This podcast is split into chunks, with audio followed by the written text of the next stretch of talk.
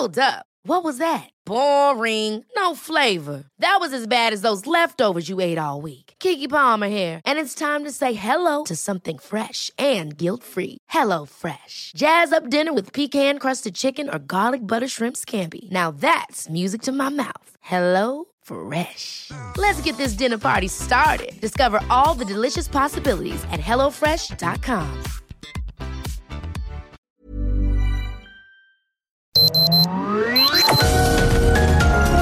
Heraldo Media Group presenta Sergio Sarmiento y Lupita Juárez. Información veraz y oportuna con un toque personal y humano. Por El Heraldo Radio, donde la H suena y ahora también se escucha.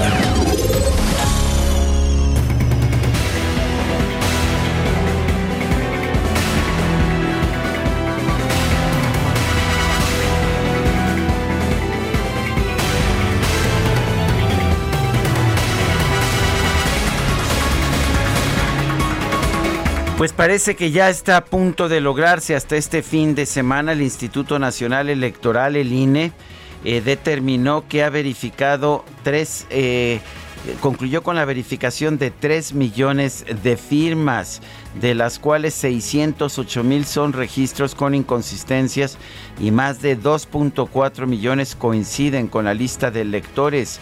Según el consejero presidente Lorenzo Córdoba, ya suman el 90% las firmas requeridas para la consulta de revocación de mandato en el mensaje dominical desde el Centro Nacional, donde el personal del Registro Federal de Electores lleva a cabo la verificación, cuantificación y captura de las firmas de quienes apoyan la revocación de mandato. El titular del INE destacó la aplicación de estrictas medidas sanitarias y de total transparencia para la realización de este ejercicio que estaría llevándose a cabo el próximo 10 de abril. A pocos días de que se complete la verificación de dichas firmas, el INE se prepara ya en las demás actividades para la organización de este proceso a realizarse el próximo 10 de abril, es lo que dice Lorenzo Córdoba en su mensaje ya alrededor de 90% de las firmas que se necesitan para aprobar la revocación de mandato.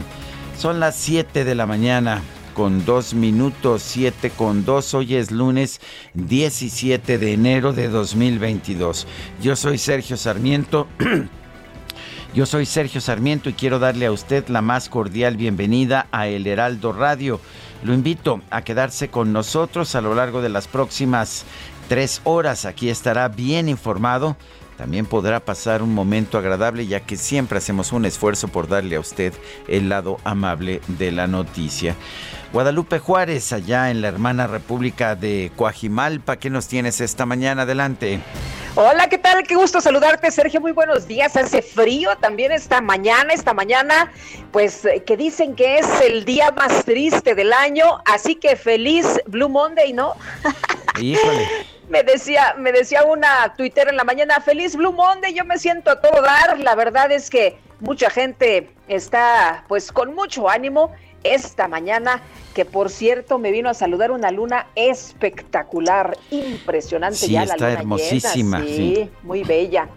Muy bien, bueno, pues dicho lo anterior, Sergio, vámonos, vámonos a los temas eh, relevantes. Esta mañana, en cuatro días, se dispararon las hospitalizaciones por COVID-19 en 800% y la saturación de los hospitales se extendió en diversos puntos de la República Mexicana. ¿Te acuerdas que nos decían que el Omicron, pues no, no era de mucho cuidado, que el Omicron no causaba pues eh, muertes y que tampoco iba a saturar los hospitales? que no tuviéramos ninguna preocupación al respecto. Bueno, pues ahí están ya los datos. El Heraldo de México informó que al 11 de enero había 14 hospitales que reportaron 100% de ocupación de camas, pero para el 15 de enero sumaron 115 centros que alcanzaron su máxima capacidad. Según el sistema de información, eh, 22 unidades de salud reportan 100% de ocupación de camas con ventilador, mientras que son 19 los que operan al límite de su capacidad con ventilador de la unidad de cuidados intensivos. Algunas alertas rojas que se destacan son que 213 unidades médicas no han reportado en dos días el número de personas internadas con COVID-19, mientras que hay 4.518 hospitales o eh, personas hospitalizadas, aunque no se encuentran en las unidades de cuidados intensivos. Entre los estados con eh, instituciones de salud que tienen a pacientes COVID y que operan al 100% en sus unidades de cuidados intensivos, están pues Sonora, Chihuahua, Sinaloa, San Luis Potosí, Durango, Aguascalientes, Baja California, Yucatán, Puebla, Hidalgo, Coahuila y Querétaro, entre otros.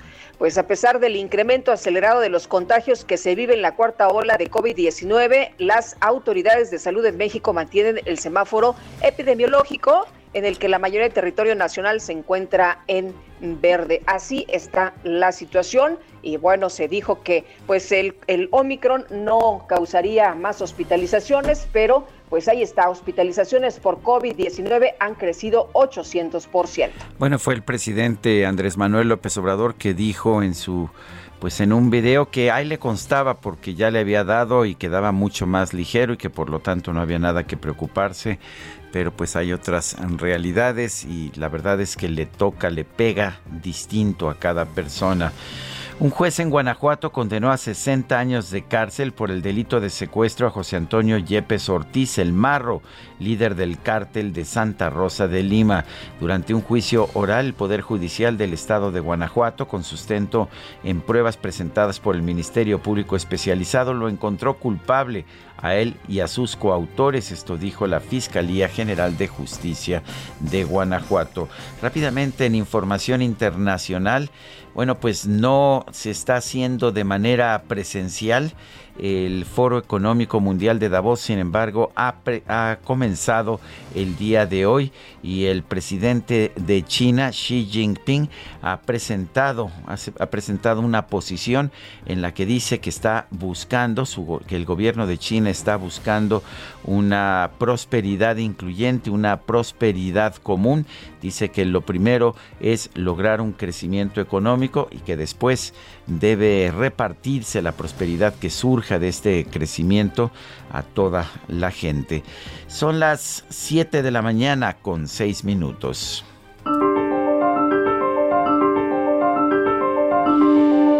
Bueno, y vamos, vamos a la frase de este día.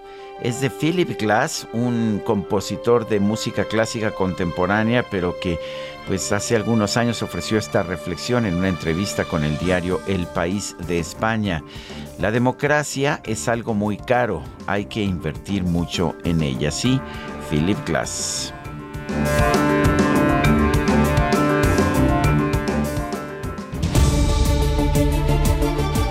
Y las preguntas, ayer no ayer, el viernes preguntamos en este espacio ¿Debe el INE recortar gasto conforme a las instrucciones que le está dando el gobierno federal? Nos dijo que sí, 9%, que no, 88.1%, quién sabe, 2.9%. Recibimos 4.374 votos. La que sigue, por favor. Por supuesto que sí, mi queridísimo DJ Kike. Ahora sí, viéndolo en vivo, ya en directo con su gorrita de puma, ¿verdad? Así es. Bueno, pues la pregunta de esta mañana que ya coloqué en mi cuenta personal de Twitter es la siguiente. Mi cuenta personal de Twitter es arroba Sergio Sarmiento. Claro que sí, mi querido DJ que debe el gobierno eliminar al INE y tomar el control de las elecciones como hacía en el pasado. Nos dice que sí el 3.4%, que no 96%. 96%. Quién sabe, 0.7%. En 37 minutos hemos recibido 1.358 votos. Las destacadas del Heraldo de México.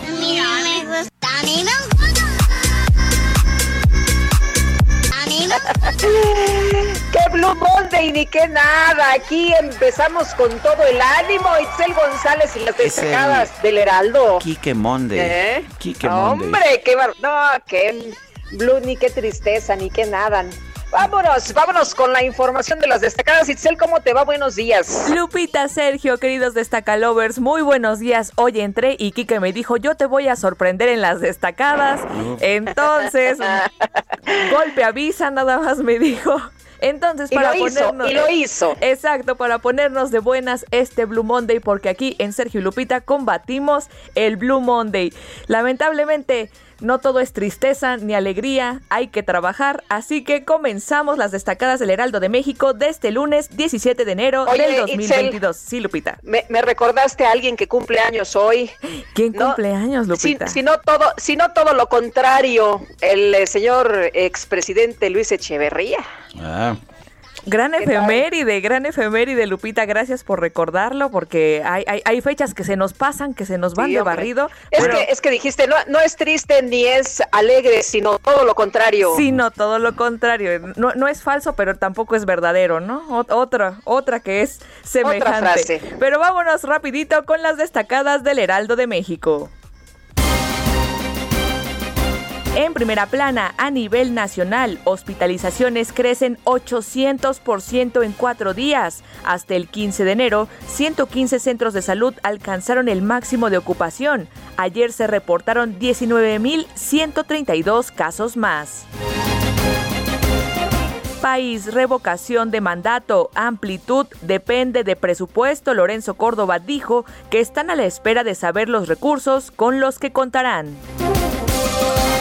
Ciudad de México, Congreso Capitalino respaldan reelección de hasta 12 años. Quieren armonizar con el mandato federal que autoriza hasta cuatro periodos. Estados frontera detienen a caravana. Guatemala retornó a más de 300 migrantes que venían a México. Orbe, Austria, imponen vacunación. Desde el primero de febrero será obligatoria la inoculación para mayores de 18 años de edad. Si no, habrá multas. Meta Supercopa de España para la realeza. El Madrid vence al Athletic y se cuelga la corona en Arabia. Y finalmente, en mercados, Parlamento abierto, arrancan primeros foros de discusión. Especialistas y gobierno van a evaluar aplicación de contrarreforma eléctrica. Lupita, Sergio, amigos, hasta aquí las destacadas del Heraldo. Feliz lunes. Igualmente, Itzel, muchas gracias. Buenos días. Son las 7 de la mañana con 12 minutos. Es momento de ir a un resumen de la información más importante de este lunes 17 de enero del 2022. El Instituto Nacional Electoral informó que hasta el momento ha verificado 3 millones de firmas para solicitar la consulta de revocación de mandato, de las cuales 608 mil presentaban inconsistencias, pero más de 2.4 millones fueron válidas. El consejero presidente del INE, Lorenzo Córdoba, destacó que ya se han verificado el 90% de las firmas requeridas para llevar a cabo la consulta por la revocación de mandato. De esas más de 2.4 millones preliminarmente verificadas, representan alrededor del 90% de las 2.758.000 firmas que se requieren para cumplir con el requisito constitucional para que la revocación de mandato sea efectivamente convocada por el Consejo General del INE y que coincide con el 3%, como lo mandata la Constitución, de la lista nominal para que proceda este, la realización de este ejercicio. El Instituto Electoral de la Ciudad de México informó que va a solicitar a la Secretaría de Administración y Finanzas de la capital 198 millones 510 mil pesos adicionales de presupuesto debido a las modificaciones a su programa operativo anual. Y la consejera presidenta del Instituto Electoral Capitalino, Patricia Ventaño, advirtió que los recursos aprobados por el Congreso local son insuficientes para llevar a cabo sus actividades esenciales, como la consulta del presupuesto participativo y el pago de prerrogativas a los partidos políticos. Y a través de redes sociales, el senador de Morena, Félix Salgado Macedonio, informó que solicitó licencia para separarse de su cargo aseguró que quienes creen en la cuarta transformación deben trabajar para terminar de sentar las bases del cambio verdadero. Que va a promover la revocación de mandato, ¿no? Que ahora esa va a ser su, su función en los próximos meses. Y bueno, pues resulta que el presidente Andrés Manuel López Obrador, Sergio, regresó a Palacio Nacional a la conferencia, a la mañanera. Ya le traeremos toda la información de lo que diga, pero por lo pronto el presidente aparece en la conferencia de prensa de esta mañana y a través el presidente de la Cámara de Diputados Sergio Gutiérrez Luna destacó que este lunes van a comenzar las mesas de discusión del Parlamento abierto sobre la reforma eléctrica que promueve el presidente López Obrador. Este Parlamento es muy relevante porque las conclusiones que se deriven de aquí se incorporarán al dictamen. Estamos a punto de entrar a una discusión de la máxima importancia. Todos se van a enterar en qué consiste la reforma y la realidad es que lo que queremos es que pagues menos de luz. Bueno, eso es lo que dice, ¿no? Que supuestamente pagues menos de luz, pero hay que estar muy atentos. Las bancadas del PAN, PRI y PRD en la Cámara de Diputados pidieron a la mesa directiva que presente una controversia constitucional en contra del acuerdo presidencial que declara de interés público y seguridad nacional a todos los proyectos de infraestructura del gobierno federal. El dirigente nacional del PAN, Marco Cortés, denunció que los estados gobernados por Morena tienen los peores niveles de inseguridad, por lo que la coalición opositora Va por México puede ganar las elecciones por el gobierno de Tamaulipas. Hace meses las cosas se veían muy complejas, porque no había coalición, porque no había ni siquiera candidatos registrados en los procesos internos. Hoy, con esta coalición, con este cierre de filas, Primero en el PAN, hoy reconocí a otros de nuestros aspirantes, pero también en el PRI, porque los hay en el PRD. Tenemos una gran fortaleza ganadora. E hicimos la coalición porque dio resultados. Este sábado fue asesinado un policía del municipio de Guadalupe, Zacatecas, con lo cual el Estado llega a seis elementos ejecutados durante la última semana. El dirigente local del PAN en el municipio de Yanga, en Veracruz, Raúl Castillo, fue asesinado a balazos cuando se encontraba en un auto lavado. El coordinador de Movimiento Ciudadano en el Senado, Clemente Castañeda, denunció que el secretario técnico de la Junta de Coordinación Política de la Cámara Alta, José Manuel del Río Virgen, es un preso político del gobierno de Veracruz. La jefa de gobierno de la Ciudad de México, Claudia Sheinbaum, aseguró que el gobernador de Veracruz, Cuitláhuac García, representa la integridad para su estado, a diferencia de las administraciones pasadas que se dedicaban a saquear los recursos públicos. También durante muchos años fue saqueado eh, por gobiernos que se dedicaron a saquear los recursos públicos y a imponer un régimen que no tenía nada que ver con la justicia. Y Cuitláhuac representa hoy en el estado de Veracruz la integridad él viene luchando desde hace muchos años, fue también víctima del fraude electoral. Todos esos años de lucha se expresan en esta construcción de un Veracruz más justo que es eh, lo que vemos todos los días y lo que ven los habitantes de Veracruz. Bueno, pues hasta posteó ahí un tuit el día de ayer donde están los dos viendo una computadora y donde pues están trabajando. Bueno, los gobiernos de la Ciudad de México y Veracruz firmaron un convenio de colaboración para impulsar distintas acciones que pongan la tecnología al servicio de los ciudadanos. Este domingo el gobernador de Yucatán, Mauricio Vila Dosal, presentó un mensaje con motivo de su tercer informe de resultados. Juntos estamos transformando Yucatán. Sin duda, aún falta mucho por hacer, pero con su ayuda y trabajando sin descanso es que estamos dejando los cimientos para el Yucatán que queremos tener en los próximos 20 años. Sin embargo, no podemos estar completamente satisfechos mientras aún la pobreza y marginación dañen la vida y la oportunidad de miles de familias yucatecas. Gobernador de Morelos, Cuauhtémoc Blanco, confirmó que este lunes va a acudir a la Fiscalía Especializada en Materia de Delincuencia Organizada para denunciar a diversos actores políticos de su estado por presuntos tratos con el crimen organizado. Un juez en Guanajuato condenó a 60 años de cárcel a José Antonio Yepes Ortiz, el marro, líder del cártel de Santa Rosa de Lima, por el delito de secuestro. La Secretaría de Seguridad y Protección Ciudadana Federal informó que este sábado fue detenido Mateo N., presunto implicado en el caso Ayotzinapa. El Instituto Nacional de Migración informó que en Veracruz fueron rescatados 359 migrantes indocumentados que viajaban hacinados en un tráiler. El término rescatados es del Instituto Nacional de Migración. Claro que estos migrantes no querían ser rescatados.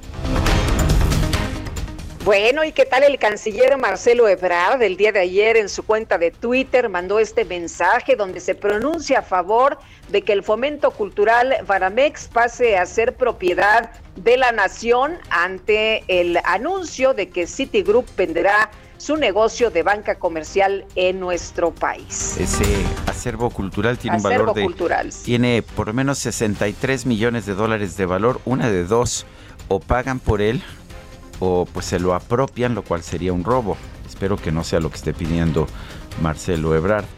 Bueno, el presidente López Obrador envió un mensaje en video como parte del homenaje por el aniversario número 125 del natalicio de Carlos Pellicer, el cual se llevó a cabo en el Palacio de Bellas Artes. El mandatario aseguró que Pellicer estaría orgulloso del actual gobierno. Pienso que poco a poco el mundo entero y por supuesto México alcanzarán la justicia. Creo que mi maestro se sentiría orgulloso de saber que en su tierra y en su agua y en todo el país seguimos trabajando con la misma convicción de siempre, la de no hacerle mal a nadie y atender de manera preferente a los pobres y a los olvidados de México. Muchas gracias. Y luego de 48 días, los estudiantes que mantenían tomadas las instalaciones del Centro de Investigación y Docencia Económicas, el CIDE, anunciaron su salida del plantel por el incremento de los contagios de COVID-19 en la Ciudad de México. Continuarán su lucha, pero de otras formas. El Consejo Nacional de Ciencia y Tecnología, el CONACIT, celebró que las instalaciones del CIDE hayan sido liberadas. Aseguró que esta acción abona el entendimiento y la conciliación de las controversias que enfrenta el organismo.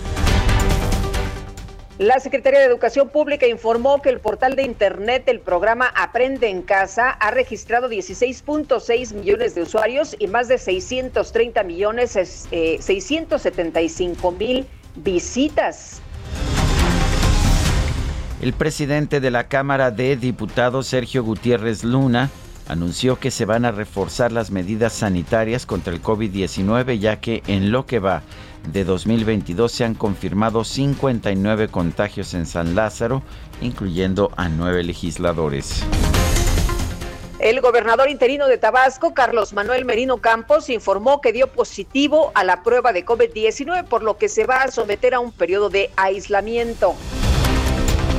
La Secretaría de Salud Federal informó que este domingo se reportaron 76 muertes por COVID-19 en México, con lo cual se llegó a una cifra acumulada de 301.410 decesos. Y el gobierno de Brasil puso en marcha su campaña nacional de vacunación contra el COVID-19 para niños de entre 5 y 11 años. Este sábado un equipo del FBI irrumpió en una sinagoga de Texas para rescatar a cuatro personas que habían sido tomadas como rehenes por un hombre de origen británico. El atacante fue abatido durante el operativo. En información de los deportes, el Real Madrid se proclamó campeón de la Supercopa de España al imponerse sobre el Athletic de Bilbao por marcador de 2 a 0. Y el gobierno de Francia anunció que todos los tenistas que compitan en el torneo Roland Garros tendrán que estar vacunados contra el COVID-19, lo cual podría impedir la participación del número uno del mundo, Novak Djokovic, quien fue deportado de Australia y no se le permitió competir en el abierto de Australia. Son las 7 con 23 minutos.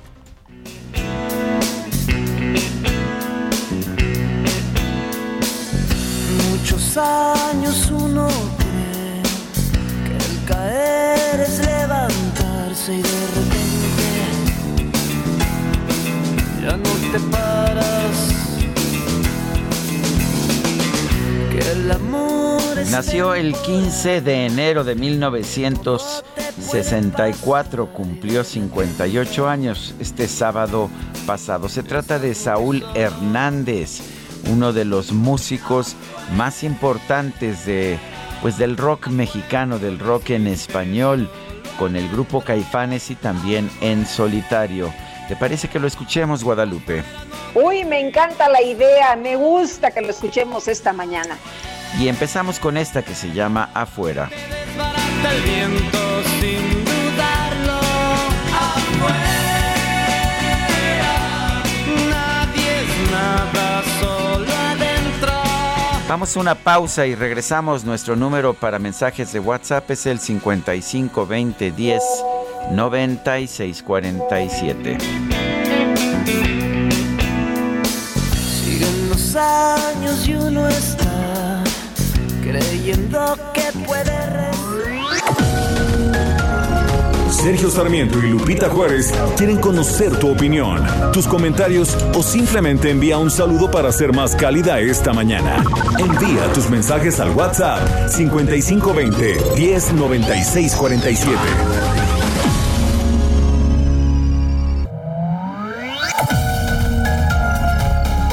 Continuamos con Sergio Sarmiento y Lupita Juárez por El Heraldo Radio. Hola, soy Paola Barragán, interiorista mexicana, y quiero invitarte a Expo Mueble Internacional. Llevo más de cinco años asistiendo al evento y te puedo asegurar que encontrarás la más alta calidad y diseño en muebles y decoración para tu negocio o proyecto, además de contar con estrictos protocolos anti-COVID para la seguridad de todos. La cita es del 16 al 19 de febrero en Expo Guadalajara. Regístrate en expomeubleinternacional.com.mx.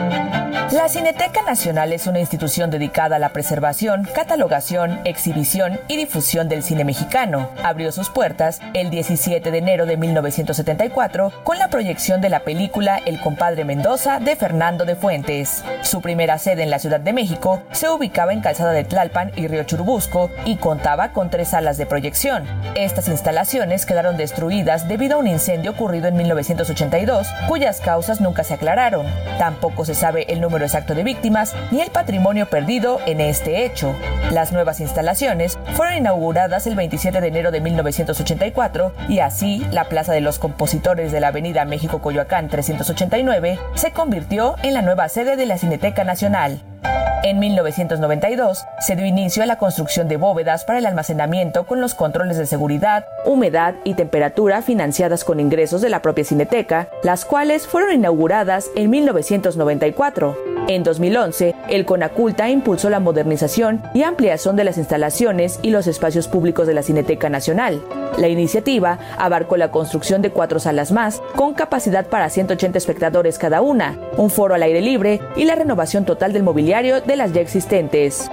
También se construyó una bóveda de 700 metros cuadrados con capacidad para albergar 50.000 películas y un laboratorio de restauración digital de películas para desarrollar un programa de rescate de imágenes en movimiento. Llegó el bajadón de precios Soriana. Todas las salchichas en paquete, compra uno y lleve el segundo al 50% de descuento. O el pollo rostizado, uno por 99 o 2 por 164 pesos. Soriana, la de todos los mexicanos. A enero 17, excepto salchichas de azar. Aplican restricciones. Válido en Hiper y Super.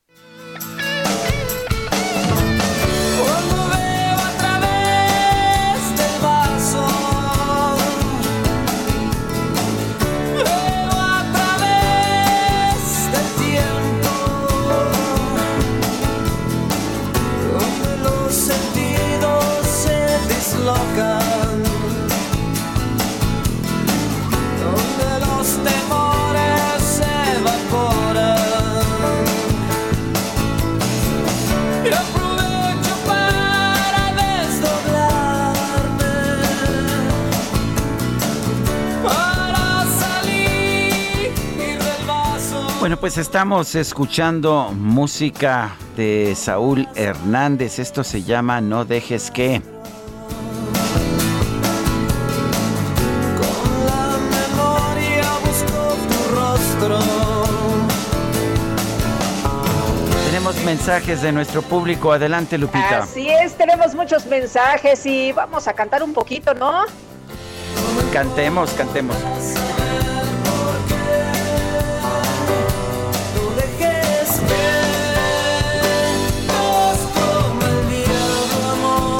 Bueno, pues nos dice. Ándale, ándale. Nos dice Javier Cruz. que todos cantamos. Nos dice Javier Cruz, ya salió el peine, ahora con la venta de una parte de City Banamex están presionando nuevamente a Carlos Slim para que participe en la compra y no acusarlo por lo de la línea 12 del metro. Van a chantajearlo lo más que puedan, a eso se llama corrupción. Hasta están de acuerdo en que haya un fideicomiso. Saludos cordiales a todo su equipo. Es Javier Cruz. Y dice Magnánimo, buenos días, disculpen que los moleste, apóyenos a difundir el pésimo servicio para tramitar la incapacidad en el ISTE. Hay que hacer filas enormes y según solo pues reparten por clínicas 100 fichas y hasta el otro día eh, a ver si hay atentamente magnánimo, pues una serie de broncas que se han presentado en las instituciones eh, de salud. Ya hablábamos hace unos días de lo que estaba ocurriendo en el IMSS, ya al parecer pues hubo ahí atención para que esto fuera más ágil, más eficiente y que se pudiera hacer a través de línea, en línea. Y bueno, pues eh, ahora lo que nos están diciendo en el ISTE, en el ISTE la situación pésima para tramitar incapacidad. Y bueno, en otros temas, en otros temas, ¿Qué creen amigos? Estamos estrenando un nuevo programa aquí en el Heraldo Media Group. Eh, Rock 101 se estrena este nuevo programa, será de lunes a viernes de 11 a 12 de la noche, con este estilo irreverente, mucha información con ritmo intenso, de los diversos géneros musicales, información eh, del día, también información de películas, de series, de videojuegos y mucho entretenimiento. Así que la invitación para que escuchen de lunes a viernes de 11 a 12 de la noche. Y bueno, van a participar Luis Gerardo Salas, el, uno de los fundadores de la legendaria estación Rock 101. También estará Hiroshi Takahashi, creador de plataformas digitales de información, y Sarife Masa amante de la vida, de experiencias nuevas y de conocer el mundo. Bueno, pues ellos serán los conductores de este nuevo programa Rock 101. Y pues tú eres rockera, ¿verdad, Guadalupe? Pues a mí me gusta, a mí me gusta, así que voy a estar ahí muy pendiente. Bueno, el presidente López Obrador reapareció en la mañanera de hoy después de una semana de recuperación de su segundo contagio de COVID-19. Ayer en la agenda que distribuye la Oficina de Comunicación Social de la Presidencia, se había informado que sería el secretario de Gobernación, Adán Augusto López Hernández, quien encabezaría la mañanera. Pero, ¿qué crees? El presidente, el presidente de la República dio la sorpresa, se salió de su recámara para participar en esta conferencia de prensa. Agradeció a los ciudadanos y a presidentes de otras naciones por su solidaridad y su preocupación por su salud en esta semana de recuperación.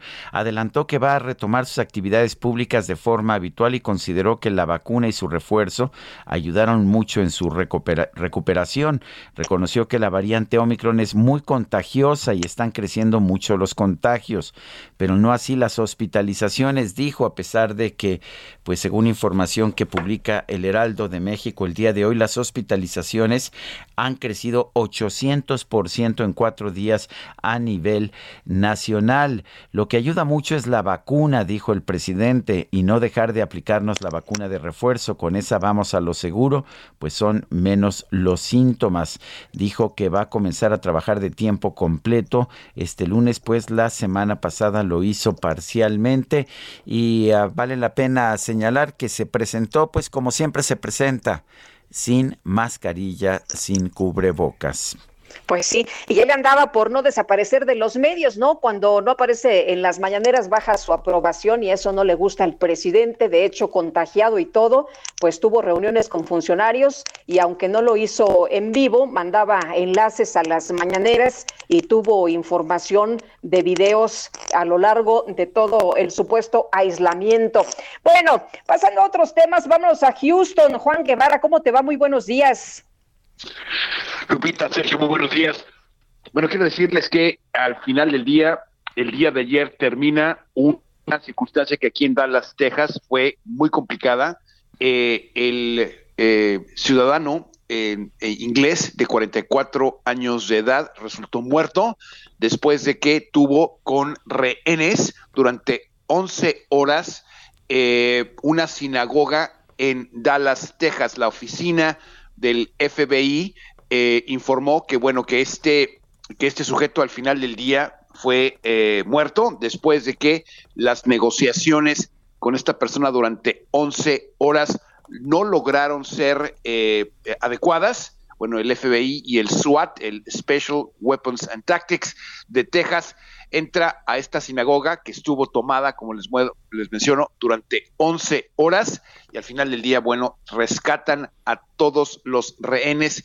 Estamos empezando a ver este tipo de eh, acciones del FBI muy, muy puntuales, muy específicas, en donde no se están permitiendo ningún tipo de actos de terror. El presidente Biden llamó a este ataque un ataque de terror y que definitivamente van a estar pendientes para que no se vuelvan a replicar este tipo de eventos durante eh, todo el país o en todo el país. También estamos empezando a ver que en Texas, por ejemplo, los eh, la variante Omicron sigue rampante.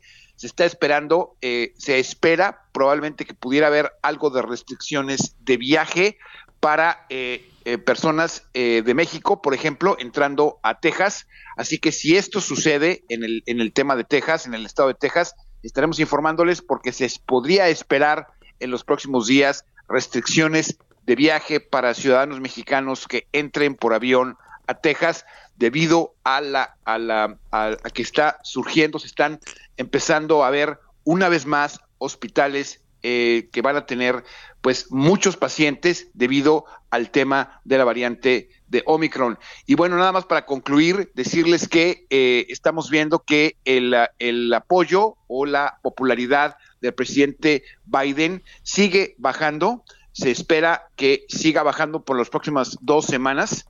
Eh, esto debido a, la, a la falta de reactivación económica. Los votantes siguen esperando una reacción económica o una reactivación económica más rápida de lo que está empezando a suceder. Así que bueno, la popularidad del presidente Biden sigue a la baja y esto está haciendo que los republicanos pues estén viendo ya a las miras de las elecciones intermedias para ver de qué manera pudieran tomar el Senado o el Congreso. Esto desde Houston, mi queridos Lupita y Sergio. Muy bien, muchas gracias Juan, muy buenos días. Estamos en contacto, gracias a ustedes. Son las 7 con 41 minutos. Llegó el bajadón de precios Soriana. Aceite comestible capullo de 840 mililitros lo bajamos a 39 pesos. O en galletas Oreo y línea clásica cabeza, lleva el segundo al 50% de descuento. Soriana, la de todos los mexicanos. enero 17 aplican restricciones, válido hiper y super. La variante Omicron ha mostrado un muy alto índice de propagación, lo que ha generado un repunte importante de los contagios. El doctor Alejandro Macías, especialista en influenza, comisionado nacional para la atención de la influenza en México en 2009, está en la línea telefónica. Doctor Macías, ¿cómo está viendo esta variedad de Omicron que pues aparentemente es la que nos está pegando a pesar de que nuestras pruebas no siempre la detectan? ¿Qué opina? ¿Qué deberíamos estar haciendo? Sí, Sergio, buenos días. Mira, estamos en el, digamos que en el momento más intenso de la epidemia en México, ¿eh? eh y, bueno, yo creo que estamos haciendo un poco como corriendo un maratón y nos bajamos del maratón en el kilómetro 41 para agarrar un taxi para llegar a la meta. ¿eh? Eso es lo que hicimos. Porque en el peor momento abrimos prácticamente todo. Eh, pensando que lo que sigue es un catarrito y no es así, o sea, no deja de ser COVID-19 y es una enfermedad que va a infectar inclusive a gente vacunada. El mejor ejemplo es el presidente de la República.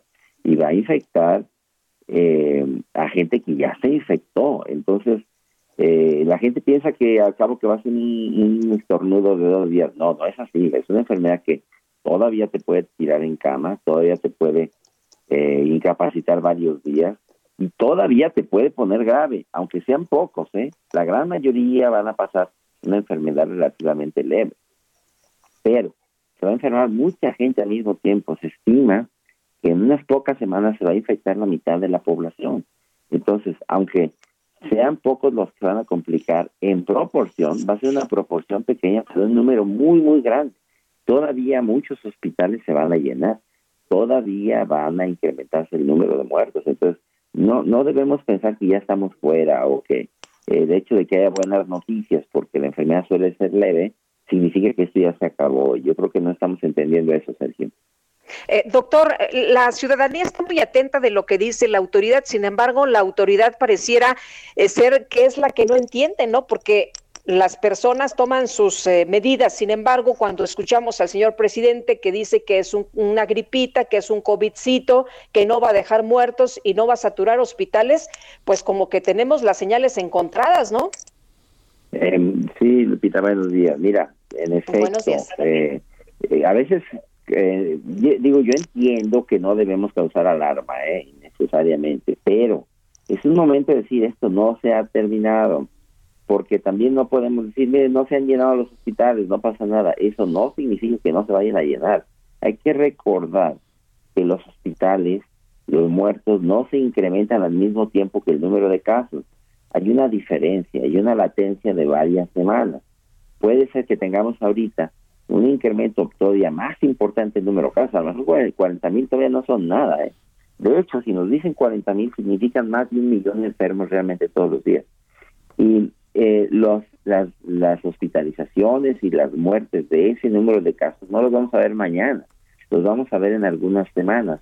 Entonces, de hecho, yo creo que el número de o, que hospitales llenos no debiera estar en el semáforo, porque el semáforo no podemos decir que vamos a, avisar que, están llenos los hospitales. Pues, ya es demasiado tarde. Eh, lo que debemos decir es se está incrementando mucho los casos, se está incrementando mucho la proporción de pruebas positivas. Vamos a bajar ahora para que esto que va a entrar y nos va a enfermar a muchos, pues entre con más parsimonia, con más lentitud y que plane la curva para que extendamos el tiempo en que nos vamos a enfermar, que no nos enfermemos todos al mismo tiempo, por lo menos. Eh, doctor eh, Macías, el propio presidente de la República dice que no hay que preocuparse, que pues que él ha comprobado en carne propia que esta, que esta nueva oleada es mucho más leve. ¿Qué opina? Sí, ese es mucho más leve en términos generales. De hecho, este virus no parece tener la, la capacidad de, de propagarse fácilmente a los pulmones. Sin embargo, mira, eh, podemos vernos en, el espejo de otros países que ya lo han tenido. Eh, algunos países nos llevan ventaja, como Sudáfrica, como Israel, y aún en esos casos se puede ver que la gente vacunada inclusive, en una proporción mucho menor, pero todavía pueden tener casos graves y todavía se pueden llenar terapias intensivas. Y eso es lo que muy probablemente va a ocurrir, pero eso no va a ser mañana, Sergio. Eso va a ser en algunas semanas, cuando las consecuencias de los casos. Hay que recordar que no te pones grave de un día para otro. La gente que se va a complicar y se va a poner grave, generalmente lo hace después del día 7, 10, por ahí, eso. Entonces, hay que esperar un par de semanas para ver las consecuencias de los casos que están subiendo en este momento. Y la, y la tendencia sigue para arriba y va a seguir para arriba todavía, porque no podemos decir que hay un retroceso en la tendencia hasta que no veamos que ya hay un descenso en el pico y que sigue bajando y que sigue bajando y que el descenso ya es irreversible. Eso no lo estamos viendo todavía. Todavía estamos viendo una subida, digamos, muy escarpada y yo creo que lo va a seguir. Eh, doctor, tenemos un presidente que en dos años de pandemia no ha usado cubrebocas, ni siquiera infectado de COVID, ni siquiera en reuniones con funcionarios. Eh, para las personas que nos están escuchando, la importancia del cubrebocas, y bueno, a estas alturas pareciera inútil estar hablando del tema, sin embargo, es sumamente relevante, y la eficacia del KN94, KN95, se ha dicho que personas con cubrebocas de tela, pues sí se han infectado, a diferencia de los que usan cubrebocas eh, de estos eh, KN95. Cuéntenos, por favor. Sí, al principio de la pandemia, recuerden que decíamos que la gente no debía usar cubrebocas KN94 o N95 porque no había en los hospitales, pero esa situación ya se ha superado.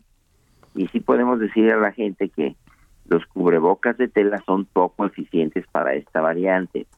Eh, si tienen cubrebocas de tela, úsenlos dobles sobre un cubrebocas quirúrgico, como esos cubrebocas azulitos o verdes, pónganse uno de esos abajo que tenga un moldeador nasal y encima pónganse el de tela. Sobre todo, se van a meter a situaciones de alto riesgo, que son lugares cerrados, tumultos, aunque sean unos minutos, esos son sitios de muy alto riesgo para infectarse.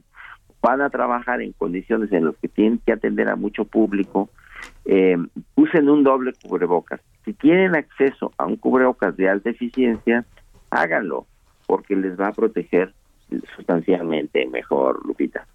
Aunque algunos no lo usen, aunque el presidente no lo use, nosotros hay que usarlo.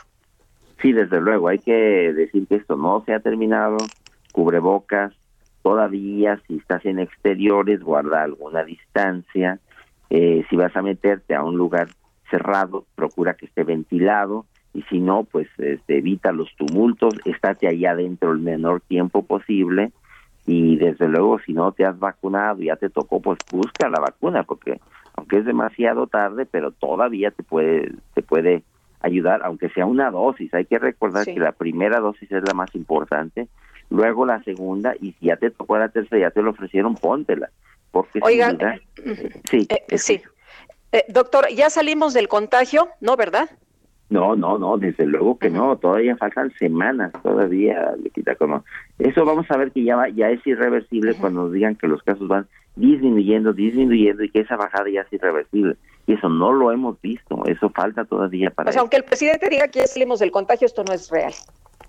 No, porque además hay que recordar que unas ciudades entraron primero que otras.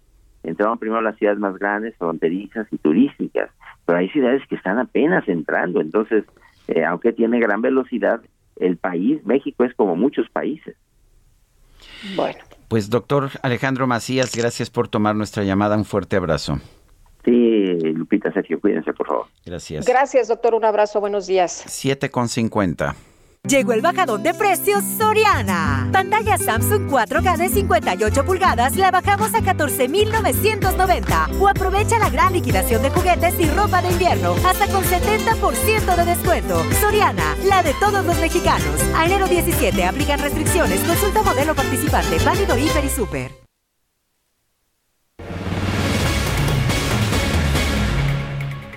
El PRD en la Cámara de Diputados pidió al presidente López Obrador que ratifique el convenio 190 de la OIT sobre la eliminación de la violencia y el acoso laboral. Y Elia Castillo, nos tienes los detalles, te escuchamos. Buenos días. Buenos días, Lupita Sergio, los saludo con gusto. Pues así es, como bien comentas, el la fracción parlamentaria del PRD en la Cámara de Diputados está pues eh, llamando al, Ejecutivo Federal que encabeza el presidente Andrés Manuel López Obrador a que justamente ratifique el, el convenio 190 de la Organización Nacional del Trabajo sobre la eliminación de la violencia y el acoso laboral a través de un punto de acuerdo presentado por la diputada Elizabeth Pérez ante la comisión permanente, pues se busca que eh, se busca evitar los casos de violencia y el acoso en los centros laborales.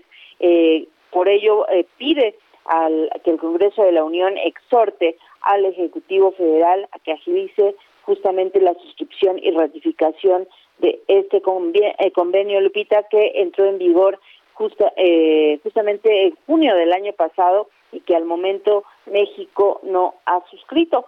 En su argumentación, el, este punto de acuerdo turnado a la Comisión de Trabajo y Previsión Social señala que, eh, de acuerdo a la Comisión Nacional de los Derechos Humanos, el 80% de los trabajadores ha presenciado un acto de acoso laboral contra un compañero y el 74% asegura que esta, que esta conducta es ejercida principalmente por los jefes. En tanto, el 44% de los profesionistas mexicanos han sido víctimas de mobbing o acoso laboral, en un porcentaje del cual la mitad de este porcentaje, la mitad son mujeres, mientras que el 65% ha sido testigo de este tipo de abuso en contra de algún compañero de trabajo. Esto señala este punto de acuerdo presentado por el PRD ante la Comisión Permanente. Sergio Lupita, recordemos que también en el Senado, bueno, este tema que se debe discutir en el Senado, se tiene previsto que se discuta en el inicio del próximo periodo ordinario de sesiones que inicia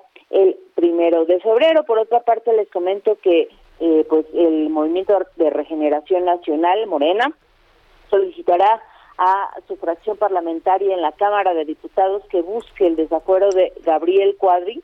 Esto lo anunció el presidente nacional del partido, Mario Delgado. Esto luego de eh, los comentarios transfóbicos emitidos por el panista eh, que le, valieron que fuera expulsado de un programa de televisión.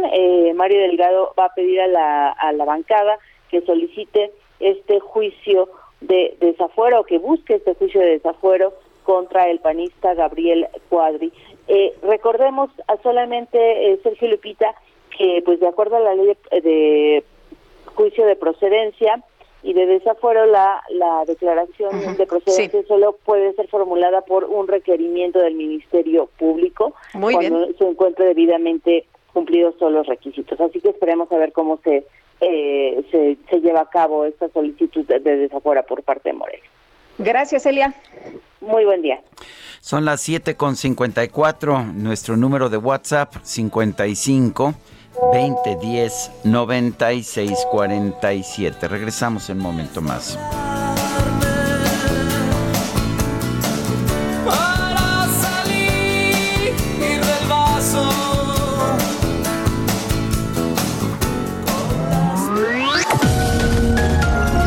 Sergio Sarmiento y Lupita Juárez quieren conocer tu opinión, tus comentarios o simplemente envía un saludo para ser más cálida esta mañana. Envía tus mensajes al WhatsApp 5520 109647.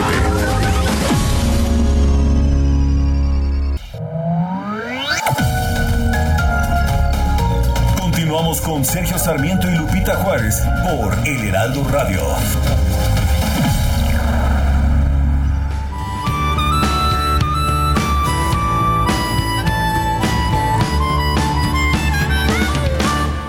Estés hoy siempre. Yo te quiero conmigo, necesito cuidado, necesito de ti. Si me voy donde vaya, yo te llevo conmigo, no me dejes ir solo, necesito de ti. Tú me sabes bien cuidar Tú me sabes bien guiar, todo lo haces muy bien tú. Ser muy buena es tu virtud. ¿Cómo te puedo pagar todo lo que haces por mí? Todo lo feliz que soy, todo este inmenso amor, solamente con mi vida. Pues ven mi vida, te la doy. Pero no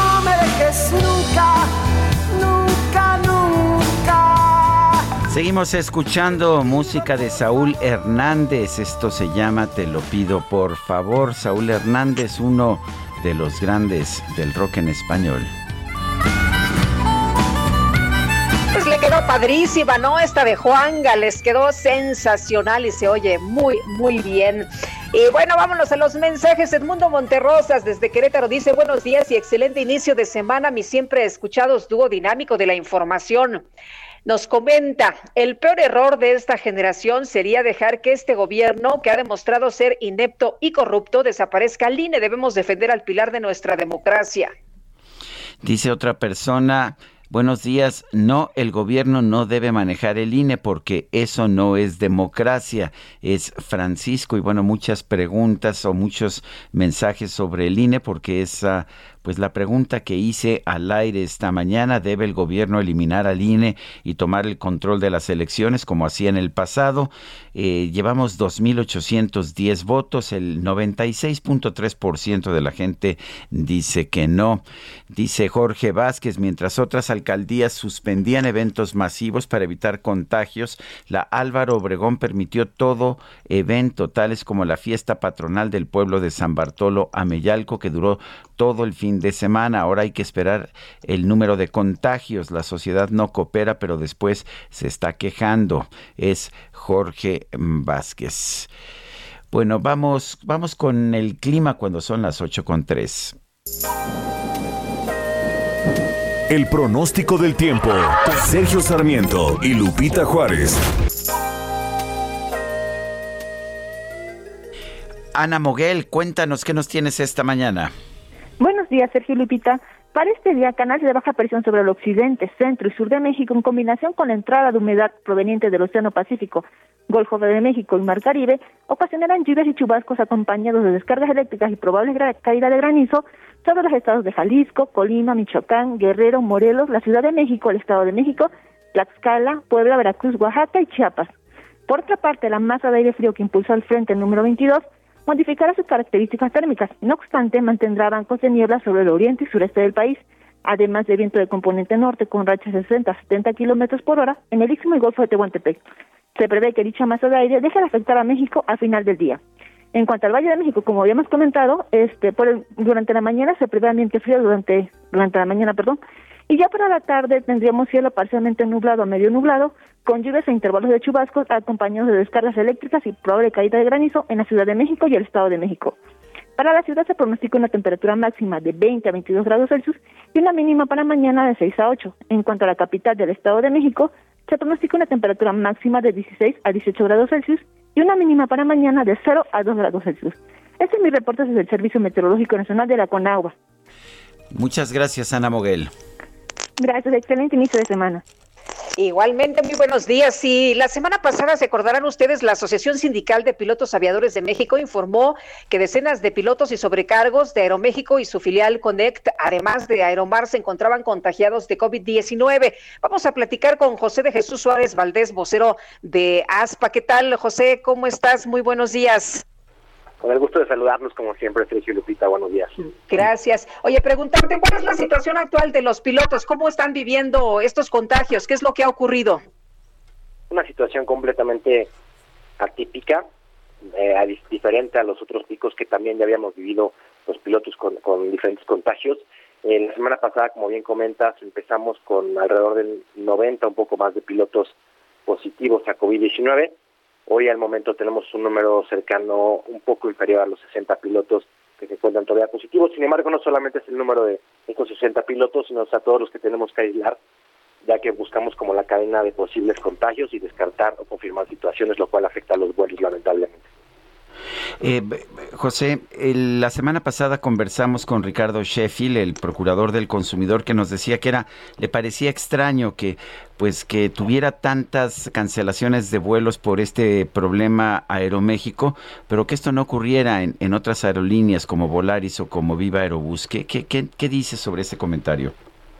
Bueno, yo creo que decir que solamente el COVID afectó a un grupo de líneas aéreas o una línea aérea en particular me parece irresponsable. Yo creo que esta es una situación que está afectando al mundo y por supuesto que a México, a todas las industrias y a todas las líneas aéreas. La diferencia que tenemos los pilotos de, de ASPA, que servimos a Aeroméxico y Aeromar, es que bueno, tenemos esta capacidad de, hablar incluso como lo estoy haciendo yo con ustedes públicamente, de externarlo y sobre todo de decirles que bueno, que ya incluso dimos facilidades a las empresas en cuestiones contractuales, que tenemos el salario reducido, como lo saben a raíz de esta pandemia, y bueno, pues tenemos esta también esta facilidad de estar expresando, hablarlo y, de, darlo a conocer públicamente, a diferencia quizá de nuestros compañeros en otros lados. Eh, José, ya se están reactivando las eh, pues las operaciones, ya no hay tanto problema, se han tomado distintas medidas. ¿Qué es lo que están haciendo? Sí, afortunadamente, bueno, este número, eh, la tendencia ha sido a la baja el número de, pilotos eh, positivos a COVID-19. Las afectaciones también se han ido afortunadamente reduciendo, toda vez que se esperan cancelaciones, por ejemplo, para el día de hoy de 30, entre 30 y 40 de 450 vuelos programados, esto quiere alrededor de un 8 9% para el día de hoy. Afortunadamente también ya tenemos un poco más de control de los vuelos que se están cancelando o demorando, incluso se pueden ver en las páginas de internet de las líneas aéreas y tratamos de que sean vuelos domésticos donde hay más de tres o cuatro frecuencias a un destino. Eh, tengo entendido, José, que lo que insinuaba Ricardo Sheffield era que el sindicato tenía pues alguna responsabilidad en estas cancelaciones. Exactamente cuál ha sido la labor del sindicato, ya nos lo estabas adelantando en la respuesta anterior. Sí, yo creo, yo creo que, como recordarán, dicho, me acuerdo perfecto que lo platicamos hace un año, en Sergio Lupita, cuando ese 28 de enero firmamos nosotros un convenio de reestructura, en este caso con Grupo Aeroméxico, seguimos bastantes cláusulas contractuales para ayudar a la línea aérea y en eso se incluía incluso disminución de recesos, de descansos, aumento en las jornadas. Hoy en día eso es lo que estamos haciendo para ayudar a la línea aérea, cumplir con lo pactado, cumplir con lo que acordamos. Creemos nosotros como pilotos eh, responsables también de la seguridad del vuelo que disminuyan aún más las jornadas, perdón, los recesos aumentar las jornadas de vuelo para los tripulantes pues ya sería atentar contra la seguridad del vuelo. Lo que estamos haciendo es cumplir con lo que ya dimos, con lo que cedimos, que, que es una, ahorros importantes que van en reducción a nuestro, tiempo de trabajo. Muy bien, pues eh, José, muchas gracias por conversar con nosotros esta mañana. Buenos días. Buenos días, gusto saludarlos como siempre. Bueno, pues son las 8 ah, de la mañana, 8 de la mañana con 9 minutos. Es momento de ir con el Químico Guerra cuando son las 8 con 9. El Químico Guerra con Sergio Sarmiento y Lupita Juárez. Químico Guerra, ¿cómo estás? Muy buenos días. Sergio Lupita, buenos días. Empezando la semana con una buena noticia del avance científico, de eso que nos caracteriza como especie, ¿no? El entender nuestro entorno, el explicar las cosas como son para aprovecharlas y darnos una mejor calidad de vida. A final de cuentas es lo que es la ciencia, ¿no? Pues fíjense, ¿qué les parece que se acaba de publicar ya el, el diseño y manufactura de una píldora impresa en 3D?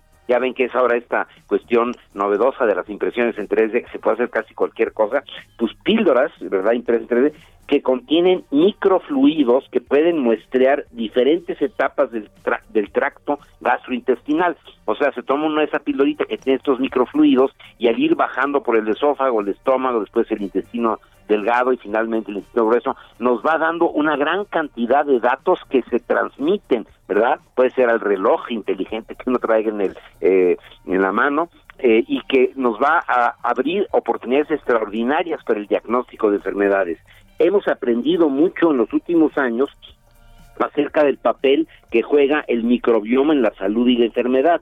Sin embargo, sabemos muy poco todavía acerca de su biogeografía, o sea, de cómo se están distribuyendo las cientos de especies de bacterias que tenemos, cómo es que ocupan ciertos lugares en eh, diferentes partes del tracto intestinal. Eso lo escribe el doctor Samir Songsula, coautor y director del Departamento de Ingeniería Eléctrica y Computacional en la Universidad de Tufts, en Inglaterra.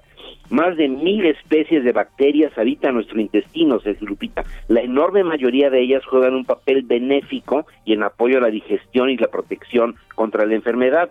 Pero cuando este balance natural se sale, ¿verdad? Se rompe, ocurre una condición conocida como disbiosis, o sea, se rompe el equilibrio entre las bacterias que está asociada a la inflamación, susceptibilidad a las infecciones e inclusive a la exacerbación de enfermedades graves como el cáncer de colon. Entonces, eh, ya estas eh, píldoras impresas en 3D nos van a poder estar enviando y simplemente a un niño que tenga problemas eh, con la digestión, a un anciano que tenga ya problemas graves, ¿verdad? Con procesamiento de alimentos, bueno, se les da esta píldora y se está leyendo durante todo el tracto la información que va mandando de la cantidad, concentración y especiación, o sea, qué tipo de bacterias somos las que tenemos. Si tenemos Helicobacter pylori, por ejemplo, que es grave porque causa constantemente gastritis y puede derivar en cáncer de esófago, por ejemplo, la, el Helicobacter pylori, o si tenemos un exceso de Escherichia coli en lugares que no donde no debería de estar, etcétera. Son avances positivos, Sergio Lupiti, que nos indican que a pesar de las tribulaciones que estamos teniendo ahorita los seres humanos, tenemos un futuro brillante frente a nosotros, Sergio Lupita. Químico Guerra, como siempre, muchísimas gracias. Al contrario, muy buenos días. Muy buenos días y qué padres notas nos trae el químico guerra. La ciencia avanza, deja de ser un tema de ciencia ficción para ser una realidad. Qué bueno. Bueno, la Asociación Parlamentaria Mujeres Demócratas en el Congreso de la Ciudad de México prepara una iniciativa para que las agresiones por discriminación se sigan de oficio. Cintia Stetti, nos tienes todos los detalles. Te escuchamos. ¿Qué tal? ¿Qué tal? Muy buenos días, Lupita. Buenos días, Sergio. Buenos días al auditorio. Pues luego de que este fin de semana la activista transexual y trabajadora sexual Natalia Lane fuera lesionada con arma blanca en un hotel ubicado en los alrededores de la estación del Metro Polanco, pues Elizabeth Mateos Hernández, coordinadora de la Asociación Parlamentaria Mujeres Demócratas en el Congreso de la Ciudad de México, anunció que prepara una iniciativa para que las agresiones por discriminación se sigan de oficio y es que dijo que la violencia dirigida hacia la comunidad LGBTTIQ opera de manera normalizada en México y contribuye al detrimento de la sociedad. Destacó la urgencia de hacer un alto a estas actitudes de intimidación. Es que dijo es inhumano que haya personas que violenten a las personas por no ser iguales que ellos, por tener una orientación sexual diferente y esto debe determinar, apuntó que a pesar de que en México eh, hay legislación existente para justo combatir este tipo de delitos, pues eso aún no es suficiente. Por ello dijo que presentará esta iniciativa en las próximas semanas y dijo que también se propondrá una campaña agresiva en contra de la homofobia para que llegue a toda la población. Es la información que tenemos, Lupita. Cintia, muchas gracias. Muy buenos días, seguimos pendientes. Buenos días. Claro que sí, Natalia Lane, recién electa para el Parlamento de Mujeres 2022 en el Congreso de la Ciudad, sobrevivió este fin de semana un intento de transfeminicidio y bueno, pues ya lo están investigando en la Fiscalía. El coordinador de los diputados de Morena, Ignacio Mier, acusó a los consejeros del INE de victimizarse para no aplicar la austeridad en el manejo de los recursos. Tenemos en la línea telefónica al doctor José Antonio Crespo, él es analista político e historiador. Eh, José Antonio Crespo, ¿cómo estás? Buenos días. Cuéntanos, ¿se están victimizando los consejeros del INE? ¿Están protegiendo su, su dinero? Bueno, es es muy controvertido porque la ley sí les ha permitido tener muchos de los eh, gastos que de los que se queja la gente o Morena. Eh, que tengan un salario muy alto tiene su razón de ser desde el 96 para que no se dedicaran a ninguna otra cosa y no se vieran obligados a romper eh, la imparcialidad. Hay que recordar por ejemplo, que eso viene porque Miguel Ángel Granados Chapa, que era consejero en 94, él sigue haciendo sus columnas y pues daba sus puntos de vista, sus opiniones, llamó a votar por Cárdenas, le decían, oye, pues si tú eres consejero, eres árbitro, tienes que mantener una cierta imparcialidad. Él dijo, no, pues yo no, no, dejo, no dejo de ser periodista. Entonces, en la siguiente reforma se pensó que había que dar un eh, salario elevado a los consejeros para que no se vieran obligados, o bueno, para que no tuvieran la tentación de trabajar en periódicos, en, ni siquiera dando clase, o por lo menos no con un pago específico. Y, esa es la razón. Ese se puede cambiar el asunto, pero hoy por hoy eh, fueron los partidos los que dieron todos esos gastos, los que permitieron esos gastos para que el INE tuviera realmente recursos para llevar a cabo todas sus tareas, que eran crecientes además. Casi en cada reforma electoral el INE ha tenido nuevas responsabilidades o más estrictas y entonces pues va acompañado de un presupuesto determinado. Eh, doctor, pareciera que Morena ve al Instituto Nacional Electoral ahora que está en el poder con otros ojos, ¿no? Y que la única intención de hacer estos señalamientos, pues es debilitar a este órgano, atacar constantemente al Instituto Nacional Electoral. Sí, yo sí lo creo porque porque sabemos incluso desde antes de la elección que a López Obrador no le gusta la autonomía, no le gusta que lo contradigan, no lo, no le gusta que lo paren en sus decisiones.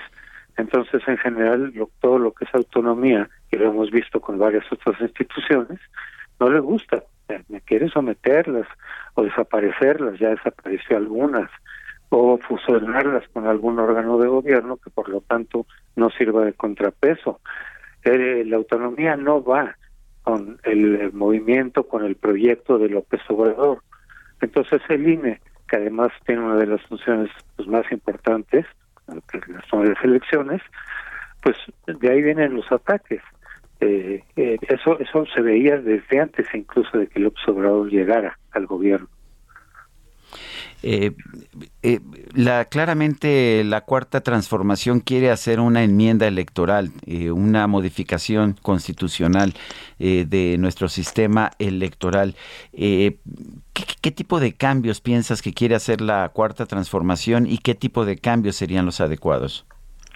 Bueno, lo, que quisiera hacer la, el gobierno y Morena, pues son cambios favorables a ellos, ¿no? Desde luego algunos cambios necesarios en el INE, para poderlo controlar, es decir, cambiar la forma de nombrar a los consejeros de tal manera que la mayoría pudieran ser controlados por ellos mismos, como antes, como antes pasado con el PRI. Y también lo que han mencionado es quitar a los diputados de representación proporcional, también como antes de 1962, o sea, sería como un paso de 50 años para atrás o más este porque eso favorece al partido mayoritario como ahorita ellos son el partido mayoritario piensan que se verían beneficiados y quizás sí pero después cuando viniera otro partido mayoritario pues ya no habría una gran diferencia digamos entre lo que la gente vota en las urnas y lo que se reflejaría en el Congreso, que la sigue habiendo, pero quitando los diputados de representación proporcional, eh, se incrementaría significativamente esa distorsión. Pero Morena calcula que le beneficiaría por lo pronto a ellos y, y es lo que quieren hacer. Yo no creo que eso sería conveniente. Doctor, los diputados piden delimitar los privilegios en el INE. ¿Considera que hay excesos y privilegios en el INE? Pues quizás se pueda revisar algunos, quizás sí se pueda reducir algún tipo de eh, gastos, de mm, prebendas que puedan tener ahí los, los consejeros. No sería mucho lo que se ahorra de todas maneras, pero pues quizás se pueda hacer una revisión en ese sentido con lógica, con sentido común, ¿no? No dejar a los consejeros totalmente desprotegidos. La gente se queja muchísimo de que tienen choferes, es como si no, estoy seguro que en el Ejecutivo también sigue habiendo choferes por ahí de algunos funcionarios. Pues los, mismos diputados, ¿no? Los mismos diputados que parece que les va muy bien con respecto a, sus ingresos, a sus apoyos. Ingresos y apoyos y todo eso, y en el Ejecutivo, en fin. Entonces están atacando injustamente me parece en ese sentido al INE. Se pueden hacer cambios y se pueden hacer algunos recortes, por ejemplo en la reforma, sí, sí yo creo que se pueden, pero el ahorro sería muy pequeño. Digo, si lo, que quieren es que no haya los privilegios, bueno, pues que no los haya, pero ojalá que aplicaran la misma tijera con los demás. Bueno, pues yo quiero agradecerte, José Antonio Crespo, analista político e historiador, el haber conversado con nosotros esta mañana. Cómo no, Sergio, con mucho gusto. Bueno, pues son las las 8 de la mañana, las 8 de la mañana con 21 minutos y bueno, tenemos uh, más información. Sí, hombre, que tiene que ver con Félix Salgado, el polémico Félix Salgado Macedonio, que, bueno, pues es senador y que solicitó licencia para separarse del cargo, supuestamente para apoyar al presidente López Obrador. Eh, dice que, pues, eh, ya le solicitó a Olga Sánchez Cordero, presidenta de la mesa directiva de la, eh, del Senado de la República, este trámite para su licencia a fin de separarse al cargo a partir del día de hoy.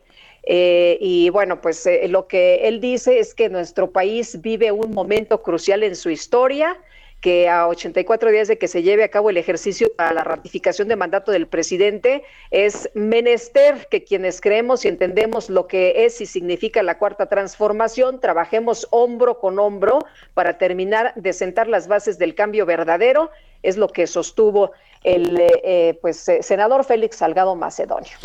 Bueno, y en otros, en otros puntos, el canciller Marcelo Ebrard se pronunció porque el acervo cultural de Banamex pase a propiedad de la nación, ahora que Citigroup venderá gran parte de su negocio en México.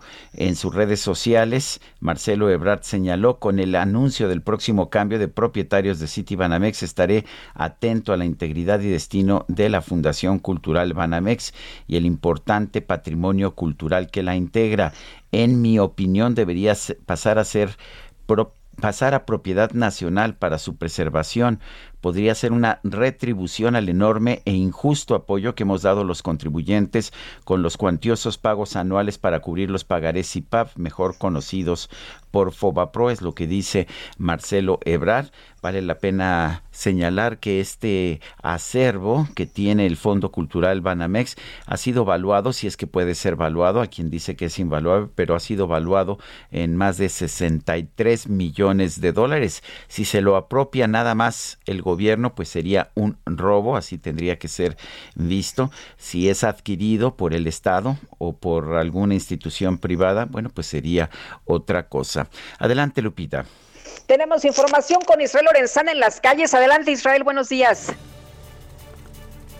Saludarte esta mañana. Estamos ubicados exactamente a las afueras del Centro de Investigación y Docencia Económica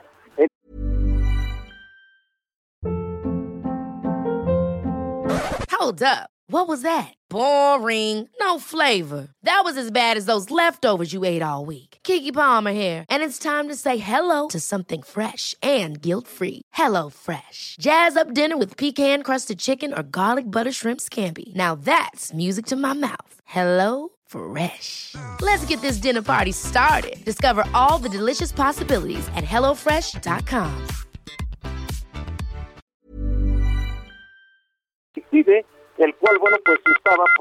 tomado desde el pasado 29 de noviembre por alumnos paristas quienes estaban en contra de la designación del nuevo director. Bueno, pues el pasado sábado, Lupita Sergio, decidieron ya entregar estas instalaciones, han retirado el plantón, pues que duró más de mes y medio aquí en la entrada principal.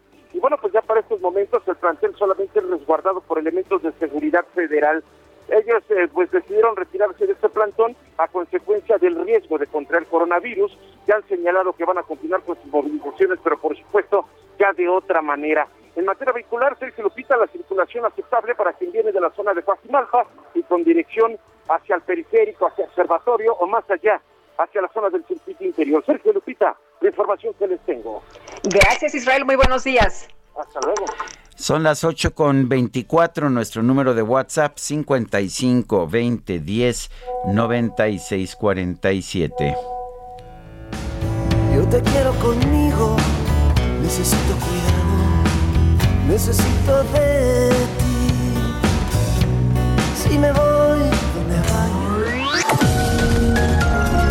Sergio Sarmiento y Lupita Juárez quieren conocer tu opinión, tus comentarios o simplemente envía un saludo para ser más cálida esta mañana.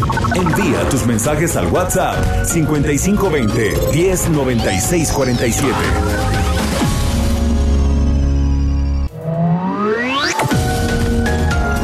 Para Sergio Sarmiento tu opinión es importante. Escríbele a Twitter en arroba Sergio Sarmiento. Hola, soy Paola Barragán, interiorista mexicana, y quiero invitarte a Expo Mueble Internacional. Llevo más de cinco años asistiendo al evento y te puedo asegurar que encontrarás la más alta calidad y diseño en muebles y decoración para tu negocio o proyecto, además de contar con estrictos protocolos anti-COVID para la seguridad de todos. La cita es del 16 al 19 de febrero en Expo Guadalajara. Regístrate en expomuebleinternacional.com.mx. Hola Sergio y Lupita, habla el señor Juan Carlos Moreno. Mira, soy de la clínica del ISTE, División del Norte, en la alcaldía de Coyoacán. Ahí nada más dan 25 fichas para COVID. Es un problema. Supuestamente habían dicho que, que por internet, pero por internet nunca, jamás. Yo lo intenté eh, desde el sábado y no puedo ingresar para que me den una incapacidad. Gracias.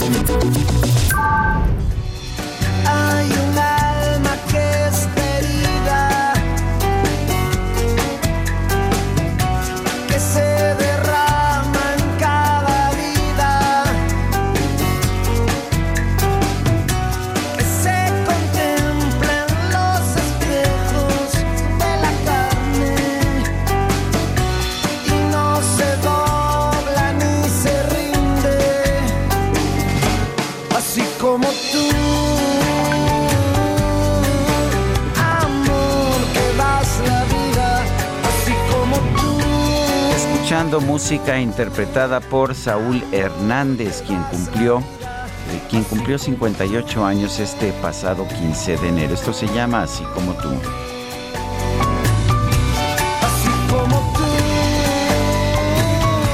Pues un abrazo, un abrazo a Saúl Hernández esta mañana.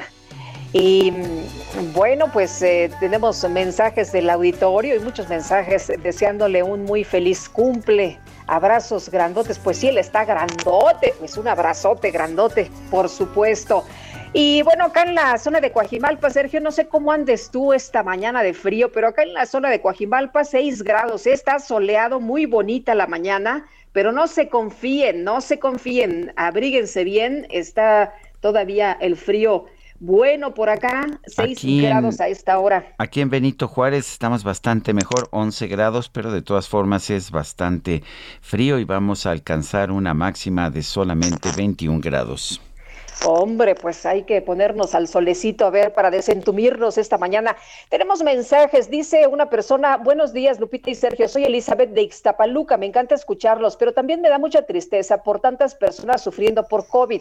El gobierno no ha tomado en serio esta pandemia. Mi sobrino precisamente el 27 de este mes cumple un año de que falleció de esta terrible enfermedad, muy joven, 34 años, y mi corazón se siente triste pero la vida continúa. Cuidémonos mucho.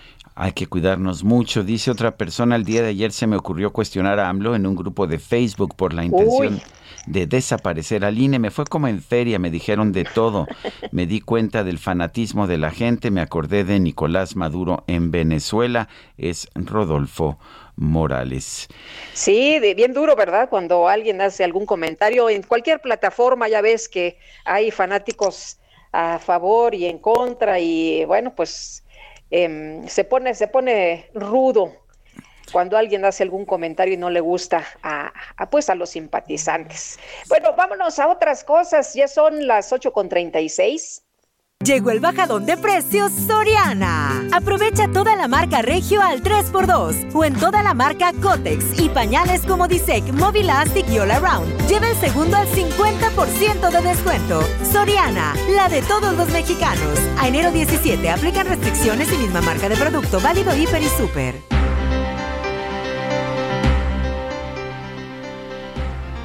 Bueno, pues en los especiales de La Silla Rota tenemos a Jorge Ramos, periodista de La Silla Rota. Adelante, Jorge.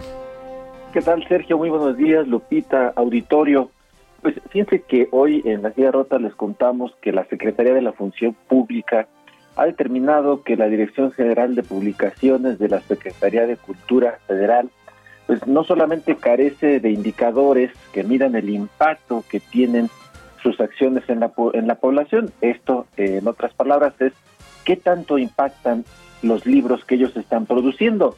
También les están señalando que pues no entienden por qué si hay recursos destinados para una dirección general de publicaciones, este dinero, alrededor de 38 millones de pesos, eh, no se le está eh, dando a la editorial Educal, que es la que tiene etiquetado estos recursos y sin embargo los están ejerciendo en otras áreas. Así pues, en la silla rota le estamos contando una auditoría más de la función pública que está detectando anomalías en el ejercicio del eh, gasto en el gobierno federal, en este caso la Secretaría de Cultura, y sobre todo algo muy, muy importante que es si están funcionando la producción de libros de la Secretaría de Cultura, Sergio.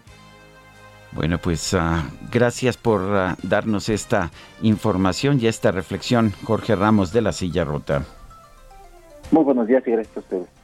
Buenos días. Vamos a platicar con la doctora Sonia Mayra Pérez Tapia. Ella es titular de la Unidad de Desarrollo e Investigación en Bioterapéuticos de la Escuela Nacional de Ciencias Biológicas del Instituto Politécnico Nacional. Doctora, ¿qué tal? Muy buenos días. Hola, ¿cómo están? Muy buenos días a ambos. Bien, afortunadamente, cuéntenos, están desarrollando y evaluando pues una mezcla de anticuerpos recombinantes contra las variantes de coronavirus. Díganos de qué se trata y para qué sirve todo esto.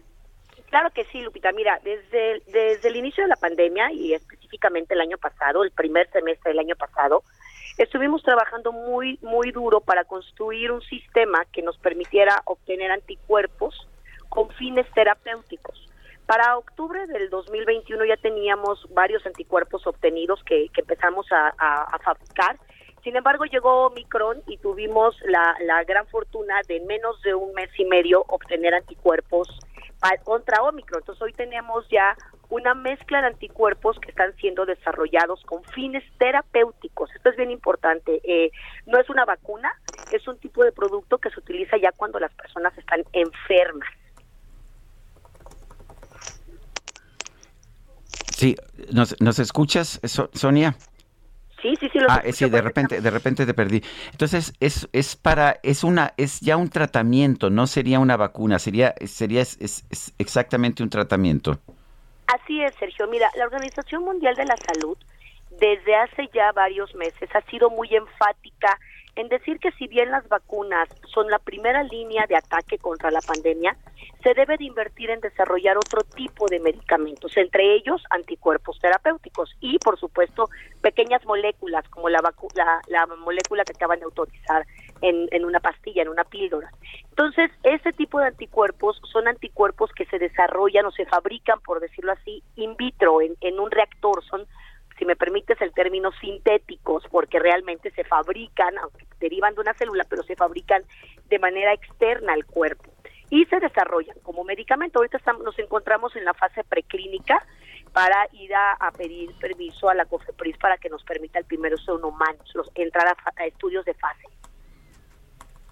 Eh, doctora, ¿está en, en evaluación entonces esta mezcla? Así es, así es, Lupita. Estamos ahorita ya terminando los ensayos en animales y una vez que compilemos toda la información, el siguiente paso es solicitar un estudio en humanos de seguridad. Eso es lo que estarán pasando muy seguramente en los próximos dos meses. Y esto es bien importante mencionar, Lupita, que este tipo de terapia es una terapia de vanguardia, es una terapia biotecnológica, que bueno, o sea, los, las grandes compañías farmacéuticas tienen esta terapia los países de primer mundo ponen esta terapia a sus a sus enfermos y pues bueno México se está poniendo a la par en el desarrollo de este tipo de moléculas. Bueno, ¿cuándo, piensan que puedan lograr ah, conseguir ah, desarrollar este medicamento para someterlo a aprobación? Mira, Sergio, yo creo que la primera etapa, eh, de aquí a la fase 1, digamos, entre comillas, es lo más sencillo, porque realmente la inversión que se requiere es una inversión que ya hemos obtenido a partir de diferentes medios. Sin embargo, el fase 2 y el fase 3 necesariamente necesita de un acompañamiento mucho más cercano de la industria y por supuesto de un compromiso eh, de gobierno, sobre todo de la entidad regulatoria, para que evalúe y autorice los medicamentos propios. Entonces, yo te puedo decir que la primera etapa sin duda la podemos alcanzar antes de que acabe el tercer el primer trimestre o el segundo eh, trimestre del año y ya la fase 2 y la fase 3 pues dependerá tanto del financiamiento como del acompañamiento regulatorio. Es necesario. Muy bien, pues doctora, muchas gracias por haber platicado con nosotros esta mañana. Buenos días. Un placer, Lupita, un placer, Sergio. Buen día. Hasta luego. Hasta luego, la doctora Sonia Mayra Pérez Tapia, titular de la Unidad de Desarrollo e Investigación en Bioterapéuticos de la Escuela Nacional de Ciencias Biológicas del Instituto Politécnico Nacional. Bueno, y les recuerdo que hasta este momento no hay cura para el COVID. Hay pues ciertas acciones que uno puede tomar para disminuir las molestias, pero en realidad la única cura es aguantarse unos días bastante complicados y esto pues ah, hay que tomarlo en cuenta. Son las 8 de la mañana con 42 minutos. Vámonos a un resumen de la información. Llegó el bajadón de precios Soriana. Todas las salchichas en paquete, compra uno y lleve el segundo al 50% de descuento. O el pollo rostizado, uno por 99 o dos por 164 pesos. Soriana, la de todos los mexicanos. A enero 17, excepto salchichas de azar. Aplican restricciones. Válido en Hiper y Super. El presidente López Obrador reapareció en su conferencia de prensa de esta mañana tras superar su contagio de COVID-19. El mandatario aseguró que no presentó síntomas graves. Mi tratamiento consistió en cuidarme, aislarme, tomar mucha agua, paracetamol, dos días nada más. Eh, miel para la garganta, aunque está caro el limón, procuraba yo no ponerle tanto. Y remedios que ya todos sabemos. Se burlan de el vaporru, pero ayuda, sobre todo porque a todos nos gusta que nos acaricie, que nos den una talladita. Bueno, bueno, por otro lado, el presidente reiteró que la variante Omicron del COVID-19 no tiene la misma gravedad que la variante Delta. Aseguró que no hay razones para espantarse.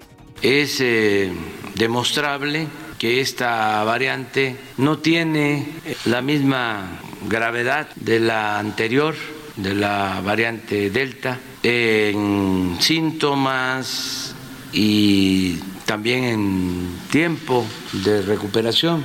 Esto es bueno para que no nos eh, espantemos. El, el, IMSS informó que cuenta con 4.759 módulos de atención respiratoria del Seguro Social y 35 macromódulos a nivel nacional para atender a las personas que presenten síntomas de COVID-19. Sin embargo, los derechohabientes se quejan de que, pues de que no encuentran citas.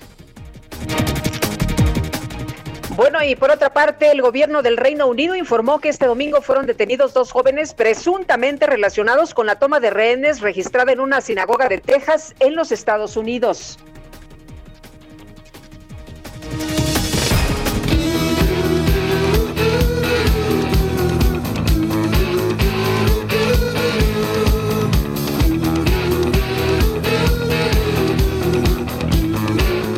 Pues en redes sociales se hizo viral un video que muestra a un joven de Monterrey llamado Rodrigo que trabaja como ayudante en un camión recolector de basura disfrazado de The Demon, el personaje del bajista de la famosa banda de rock Kiss, eh, Gene Simmons. El propio Simmons compartió el video en Twitter y le dedicó un mensaje. Este guapo caballero trabaja en la compañía de sanitización en Monterrey, México, un hombre poderoso y atractivo, si alguna vez hubo uno.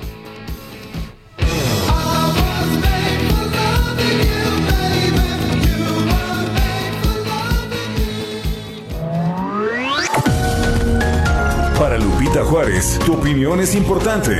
Escríbele a Twitter en arroba Lupita Juárez H.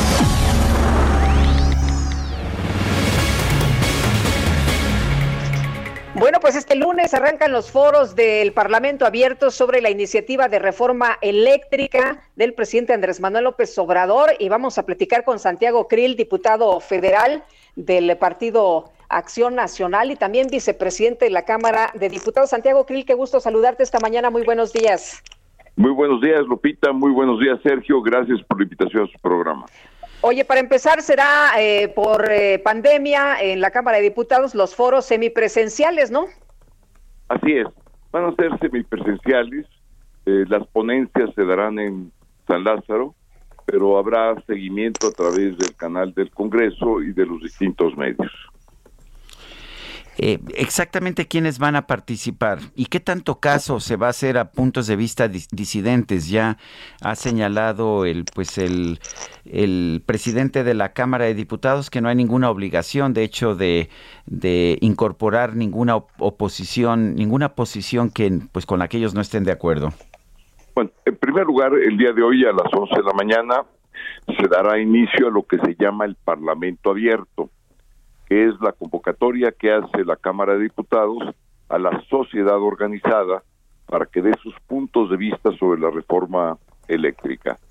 Eh, la inauguración pues será un evento formal donde participarán todos los gobernadores, el presidente de la mesa directiva de la Cámara, igualmente el presidente de la Junta de Coordinación Política y diversos actores eh, de la vida nacional.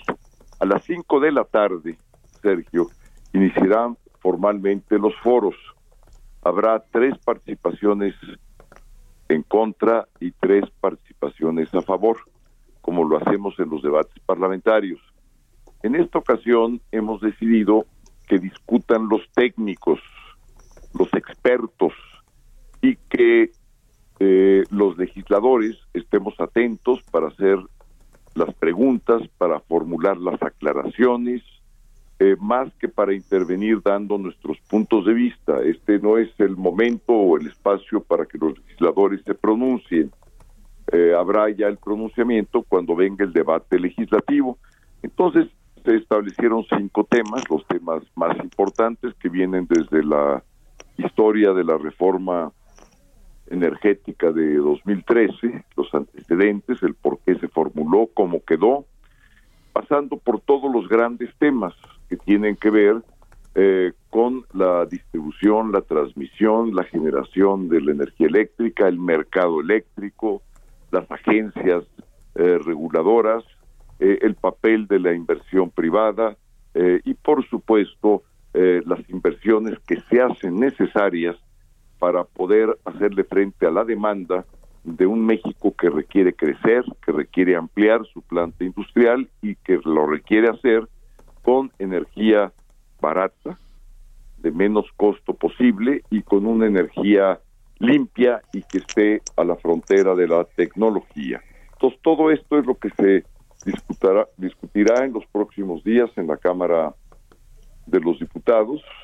Eh, participaremos diputados de todos los partidos políticos, estaremos presentes, tomando notas, haciendo preguntas, eh, tratando de aclarar los puntos más técnicos. Es una reforma que tiene un aspecto técnico muy relevante, aspecto técnico desde el punto de vista de la propia generación de energía, desde el punto de vista de los mercados financieros, desde el punto de vista de los insumos que importamos del extranjero y que se cotizan en los mercados eh, de los commodities en eh, pues en las distintas bolsas del mundo. Entonces, todo esto se pondrá, digamos, en blanco y negro, eso es lo que esperamos. ¿Qué significa la autosuficiencia energética? Nos tendrá que explicar el gobierno. ¿Qué significa, por ejemplo, eh, lo que dicen en su iniciativa de despojo a la nación, de fraude fiscal, de fraude a la ley?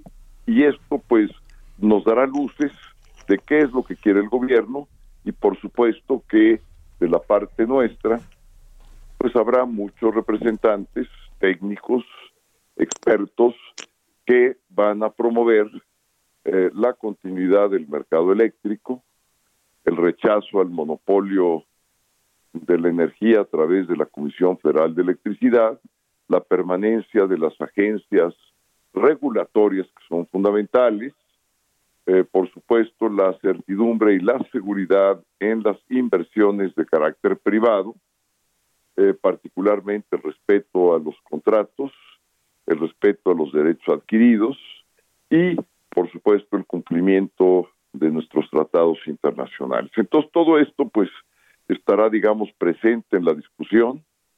Eh, esa discusión, una vez que concluya, entonces ya determina, determinaremos los tiempos y las formas de nuestra discusión, es decir, del debate parlamentario. Que se va a poner bueno, ¿no, Santiago? porque Morena, sí, porque Morena quiere su reforma eléctrica, para el presidente es muy importante y, y pareciera que no hay posiciones, o sea, que, que aceptaron este parlamento abierto, pero que en realidad Morena parece tener una posición inamovible si es una posición inamovible, de entrada te digo que será rechazada. Este, no hay manera de que la reforma tal y como fue presentada, la reforma en materia constitucional, sea aceptada por la oposición y particularmente hablo por el PAN. No, no hay forma. Eh, es una reforma regresiva, es una reforma que le impone a México unos costos verdaderamente muy, muy altos pero sobre todo es una reforma que no garantiza el desarrollo de la energía eléctrica sustentable y que ni siquiera garantiza el desarrollo de la energía para poder eh, hacerle frente al crecimiento que necesita México para la generación de empleos y para poder aprovechar las circunstancias geopolíticas que tiene México ahora que tiene Estados Unidos, los conflictos con China, que creo que se presenta una enorme oportunidad de crecer nuestra planta industrial, de crecer nuestra economía, para fortalecer nuestra capacidad exportadora y con eso generar el motor económico que necesitamos para desarrollar el país. Muy bien, pues Santiago Krill, como siempre, gracias. Qué bueno que platicas con nosotros. Buenos días. Lupita, muy buenos días, muy buenos días, Sergio mucho éxito este año que inicia. Gracias, Santiago. Es Santiago Krill, diputado federal por el Partido Acción Nacional, había estado pues alejado de la política activa, ahora regresa a una diputación, fue secretario de Gobernación en el gobierno de en el gobierno de Vicente Fox y recordemos que también fue uno de esos miembros del Instituto Federal Electoral original pues aquellos que forjaron de hecho el primer IFE que nos llevó a la alternancia de partidos en el poder. Son las 8 de la mañana con 54 minutos, vamos a una pausa y regresamos.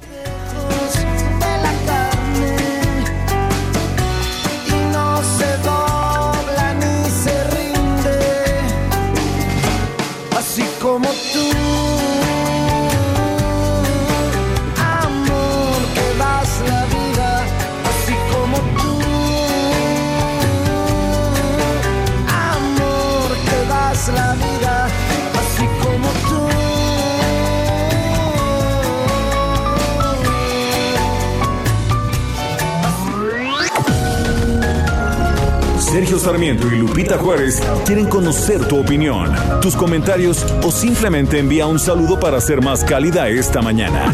Envía tus mensajes al WhatsApp 5520 109647.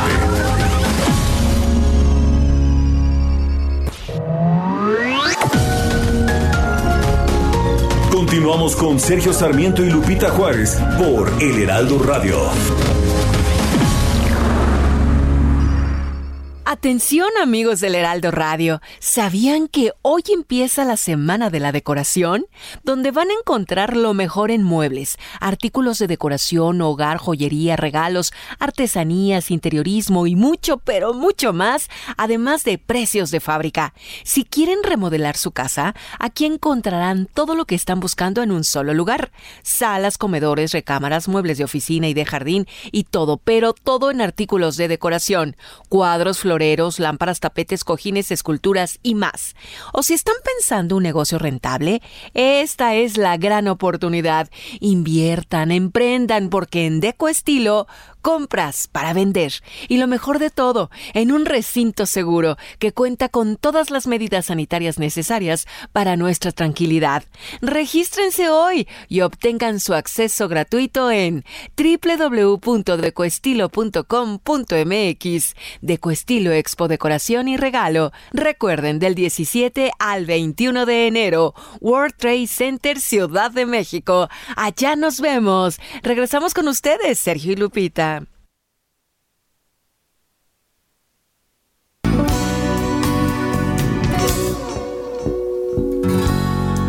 Veces que no tengo ganas de verte.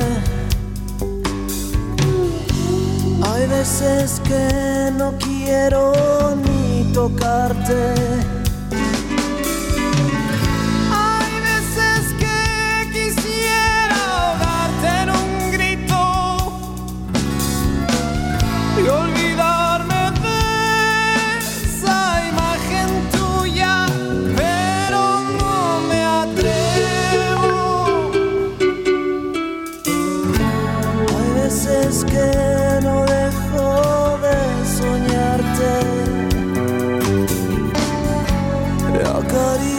Hasta que ya no pueda.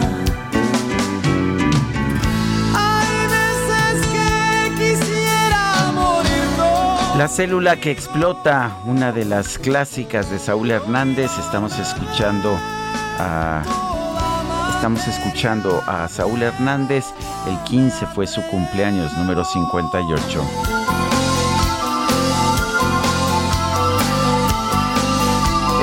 Mensajes de nuestro público.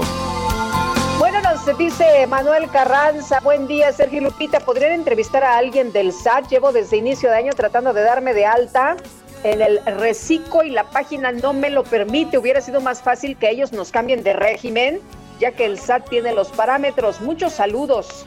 Bueno, parece que a pesar de todo lo que dicen, eh, de que ya está funcionando el sistema, sigue habiendo problemas. Eso es lo que, lo que nos dice pues mucha gente que tiene que registrarse en ya sea sacar sus uh, registro del SAT o registrarse en este reciclo. Nos dice Adriana García Solano. Dice, eh, me siento muy mal, creo que estoy contagiada, tengo un dolor de cabeza horrible y parece que me agarraron a golpes, todo me duele mucho y la garganta me duele. No hay citas médicas hasta fin de mes. Mi hijo salió a buscar el módulo que según había cerca de mi casa para hacerme la prueba, pero dice que no está. La verdad no puedo ni moverme de la cama, es lo que nos dice esta mujer. Bueno, pues lo que nos dicen las autoridades es que todo es muy leve y que no importa y que hay muchas citas para dar tratamiento o para sacar pruebas, pero la verdad es que no es cierto, la realidad es otra muy distinta. Pues están enfrentando las personas precisamente a estas situaciones. Oye, eh, hay que mencionar también que el día de hoy la Secretaría de Salud de la Ciudad de México ha informado que a partir de este lunes aumentan de 13 a 17 los macroquioscos para aplicarse pruebas rápidas de antígenos. Es la información que se está dando a conocer esta mañana por las personas que pues que están atentas es de 13 a 17 macroquioscos a partir de hoy. Sí, y yo quiero señalar sin embargo que hay muchas indicaciones de estudios que se, se han hecho en Europa en el sentido de que las pruebas de antígeno fallan mucho más para detectar el Omicron de lo que hacían con las variedades anteriores, de manera que también hay que tomar esto en consideración. El problema es que las pruebas PCR, que son más... Están muy caras, ¿no? Están, están mucho más caras. Están muy caras, sí. Yo el viernes me tomé una, fueron tres mil pesos y no todo el mundo se puede tomar tres mil Ah, yo me tomé una, me costó mil seiscientos. Bueno, pues fuiste a un laboratorio más barato, me parece bien. Sí, fui, fui a JL Labs. Me parece bien, qué bueno que nos dices. Yo pagué tres mil. Bueno, son las nueve de la mañana con seis minutos. La micro deportiva. Puro ritmo chido, me cae que sí, ¿eh? I feel so close to you right now. It's a force field. I wear my heart up on my sleeve like a big deal. Your love pours down on me, surround me like a waterfall. Hombre, qué buena música trae la micro deportiva, buena música y buena información. Julio Romero, ¿qué tal? Buenos días. ¿Cómo estás, Sergio Lupita? Qué gusto saludarles. Muy buenos días. Arrancando la semana, un fin de semana con eh, pues prácticamente el mejor, la mejor época del año que son los playoffs del fútbol americano de la NFL. Por lo pronto, resultados en la serie de comodines. El equipo de los Raiders perdió 26 a 19 ante los Bengalíes de Cincinnati, mientras que los Bills de Buffalo, sin mayores problemas, vencieron 47 a 17 a los Patriotas de Nueva Inglaterra, mientras que los Bucaneros de Tampa Bay 31 a 15 sobre las Águilas de Filadelfia, un partido relativamente discreto de Tom Brady, 271 yardas, dos pases de anotación, no sufrió intercepción. Mientras tanto, en un duelo de alarido, en verdad de alarido, los 49 de San Francisco se impusieron 23 a 17 a los vaqueros de Dallas en la última jugada. Dak Prescott ahí pues tuvo que chocó con el referee, ya no pudo sacar la jugada. En fin, la verdad es que fue un duelo bien parejo este, el de San Francisco, pero triunfo, triunfo para los 49, por cierto, los jugadores o los el equipo de Dallas salió pues entre insultos y les aventaron cosas al final. Mal por los aficionados de Dallas que realmente se vieron muy desesperados. Gran actuación de los jefes de Kansas City, 42 a 21 vencieron a los acereros de Pittsburgh, 404 yardas de Patrick Mahomes, 5 pases de anotación, sufrió una intercepción, fue pues prácticamente el último duelo del veteranazo mariscal de campo de los de los acereros Ben Roethlisberger que lanzó para 215 yardas y dos pases de anotación. Terminó la era de Ben Roethlisberger en la NFL. Y pues también como en los viejos tiempos, un solo equipo. Así es que, pues gracias, gracias a Ben Roethlisberger por tantos años con los acereros de Pittsburgh. Para el día de hoy, primera ocasión en la historia que hay juego de playoff. El lunes a las 7 con 15 los Cardenales de Arizona estarán enfrentando a los Carneros pues prácticamente ya tenemos listas las series divisionales. El próximo sábado a las tres y media, los bengalíes de Cincinnati ante los titanes de Tennessee y también el sábado los 49 de San Francisco se meten a la Field para visitar a los empacadores de Green Bay. para el domingo, eh, para el domingo, el que gane de Arizona y Carneros estará visitando a Tampa Bay, mientras que los Bills de Buffalo contra los jefes de Kansas City son las series divisionales. Vamos ya rumbo al Super Bowl el próximo 13 de febrero. Jornada 2 en el torneo clausura, en el torneo clausura 2022 del Balompié Nacional, resultados completos. El equipo de Pumas venció 3 por 1 a los Gallos Blancos del Querétaro. Monterrey goleó 4 por 0 este Necaxa. Atlas 1 por 0 sobre San Luis. La Franja del Pueblo venció 2 por 0 a los Tigres. Cruz Azul en casa venció 1 por 0 a Juárez. Los Cholos y los Esmeraldas de Luna empataron a uno. Toluca, Toluca gana su duelo 3 por 1 sobre el Santos Laguna en el Nemesio 10, mientras que el Pachuca venció 2 por 1 a las Chivas Rayadas del Guadalajara. Marcelo Michele Año, director técnico del conjunto del Robaño, salió más que molesto de la cancha del Estadio Hidalgo por esta derrota e incluso pidió disculpas a la afición de Chivas.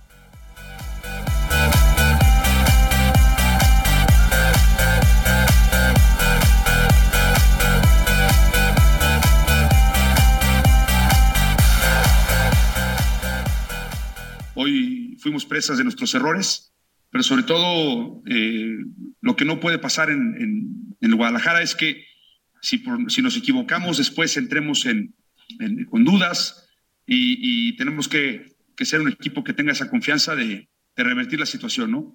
When I met you in the summer, to my heartbeat sound.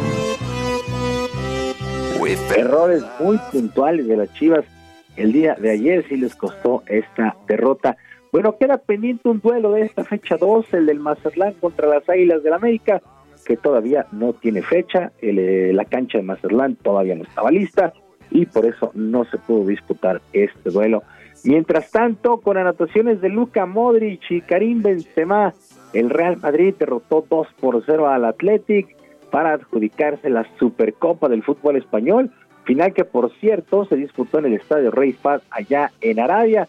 Así es que el Real Madrid, primer título de este 2022, y es la Supercopa de la del balompié allá en España. Luca Modric y Karim Benzema, bueno, muchos, muchos dólares se trajeron de vuelta tanto el Barcelona, el Real Madrid, el Atlético Madrid y por supuesto el Atlético de Bilbao. En otras cosas, luego de perder una segunda apelación y ser deportado el tenista número uno del mundo, el serbio Novak Djokovic, viajó de Australia a los Emiratos y de ahí a su país. Bueno, se tomará un descanso ah, pues para superar todo lo que vivió previo a este primer Grand Slam del año. El gobierno australiano consideró que Djokovic era un riesgo para la salud tras el repunte de los contagios y ante la falta que tiene de vacunación contra COVID-19, además de que aseguran mintió en los reportes médicos. Previa a su salida, el serbio lamentó la situación y deseó suerte a sus compañeros, ya que pues él no podrá buscar su título 21 de Grand Slam de momento. Ya por lo pronto en lo deportivo, pues en lo que destacó en la primera jornada el español Rafael Nadal debutó con triunfo de 3 sets sobre el estadounidense Marcus Girón, el francés Gael Monfils 6-1, 6-1 y 6-3 sobre el argentino Federico Coria, mientras que el canadiense Ben Shapovalov 7-6, 6-4, 3-6 y 7-6 sobre Laszlo de este jugador de Serbia. En damas destacaron los triunfos de la japonesa Naomi Osaka sobre la colombiana María Camila Osorio, además de la griega María Zakari, que se impuso a la alemana Tatjana María. Bueno, y este fin de semana se dio la contratación del joven de apenas 6 años, Rosman Verdugo, que firmó contrato con los padres de San Diego para jugar en el béisbol de las grandes ligas. El shortstop, que también puede jugar segunda base, es el mejor prospecto mexicano en este 2022 y lo escuchamos a continuación.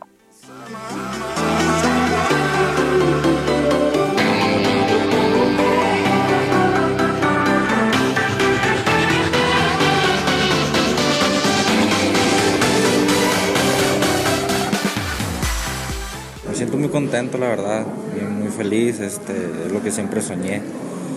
Este, es el primer paso de muchos y a seguir trabajando. Ese sacrificio que uno hace, este, este, cuando estaba en la academia en se decía de que ah, esto es muy pesado, pero tiene, tiene su recompensa y, y por fin un paso, un paso más.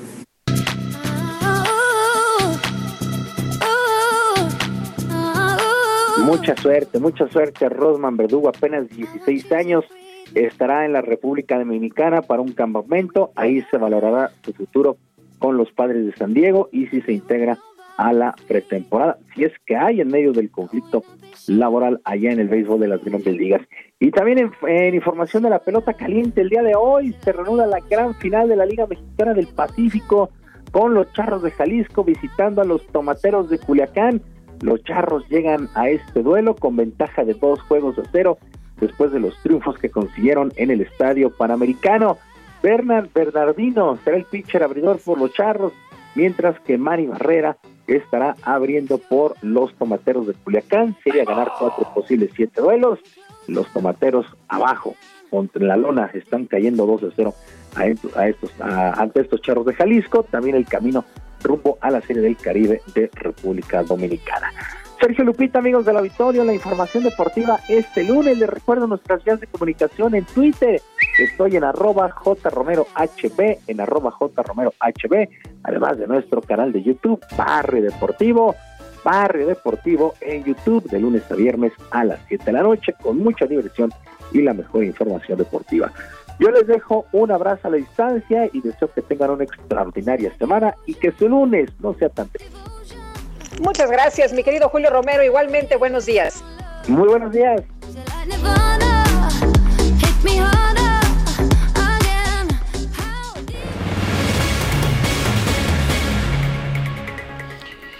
Bueno, si usted se siente deprimido, si usted se siente agobiado, si usted se siente con pues dificultades, quizás sea producto del Blue Monday. Por lo menos es lo que nos dice la sabiduría popular. Se dice que el Blue Monday, el tercer lunes de enero, es el día más triste del año. Yo no sé si sea cierto o no, pero pues a veces entre el clima frío, pues la resaca de las fechas de diciembre, la cuesta de enero, pues todo esto se junta muchas veces para hacer la vida más complicada. Vamos a conversar con Salvador Guerrero Chiprés, el expresidente del Consejo Ciudadano para la Seguridad y Justicia de la Ciudad de México. Salvador, buenos días. Buenos días, Lupita. Sergio, yo creo que tiene razón. Eh, por ahí va el asunto. En 2005, Cliff Arnold, un psicólogo de la Universidad de Cardiff, desarrolló precisamente este concepto del Blue Monday. Y como tú lo dices, Sergio, en principio habría que apoyar su teoría, su hipótesis, en que realizó un conjunto de valoraciones y llegó a una ecuación con las variables de factor climático, deudas adquiridas y otras, y por eso él dice que existe este Blood Monday y eh, ha comenzado desde hace unos 16, 17 años a considerarse así. Eh, Salvador, cuéntanos cómo están eh, trabajando ahí en el Consejo Ciudadano para la Seguridad. Sabemos que ustedes atienden precisamente a personas que de pronto pues ven las cosas no muy eh, rosas, ¿no? Que se ve la situación realmente muy negra, que se sienten muy tristes y bueno, pues si le aderezamos el Blue Monday, ¿qué es lo que pueden hacer? ¿Cómo pueden apoyar? Bueno, comento que en estos, Lupita, en estos tres días, digamos, del viernes para acá, registramos un aumento en 106% de las llamadas que se refieren a estos temas, a problemas de ruptura o pareja en concreto, 140% más llamadas en estos tres días respecto a los mismos tres días de los dos años previos en lo que se refiere a fatiga pandémica, 14% más en depresión y 208% más en duelo. Y lo que les planteamos a todos es que utilizando nuestro teléfono, que es el 55 55 33 55 33, tienen contención emocional gratuitamente todos los días del año. Sí es cierto este esta idea del Blue Monday o es un pues es una enfermedad, una dolencia inventada por razones mediáticas. Pues fíjate que en principio hay dos, eh, dos elementos. Desde los años 80 en Inglaterra y en Estados Unidos se estudió que existe una afectación estacional que corresponde a diciembre hasta mitad de marzo. Existe esto, lo nosotros le llamamos invierno emocional y dentro de ese periodo, el este lunes en particular, sin una la ecuación mencionaba yo que hizo eh, Cliff Arnold, encontraron que motivaciones y necesidades de actuar para cambiar la vida que no se sentían que estaban funcionando en la tercera semana de enero afectaban el tema económico también, el intento fallido de dejar un mal hábito, es decir, de cambiar, de mejorar la vida también, deudas adquiridas durante las fiestas, dinero a cobrar a finales de enero o dinero que no se va a recibir, lo que llamaríamos la cuesta de enero, es un conjunto de variables y sí, ellos asumen, muchos psicólogos después de Cliff Arnold, que efectivamente existe en manera de documentar científicamente la existencia del Blue Monday. Oye, pero además el número de personas que nos estás diciendo se ha atendido ahí en el Consejo se ha incrementado, ¿no? Es decir, sí coincide, pues. Sí coincide, de hecho tenemos un pico en esta en estos tres últimos días en comparación eh, con los otros días de cada mes, eh, de cada mes de enero me refiero a los últimos tres años.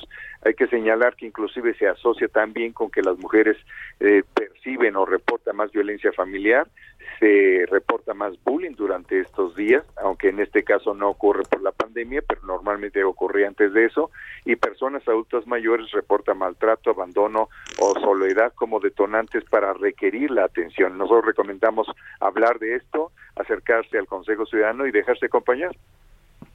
Pues yo, perdón, eh, Lupita. Oye, y rapidito, Salvador, lo que llama la atención es que antes la gente pues eh, dudaba mucho de hablar a este número o de recurrir a, estas situaciones, de hablar a, un número telefónico, pero lo que estamos viendo ahora es que la gente confía más, ¿no? Y son miles de apoyos que, que sí se están brindando.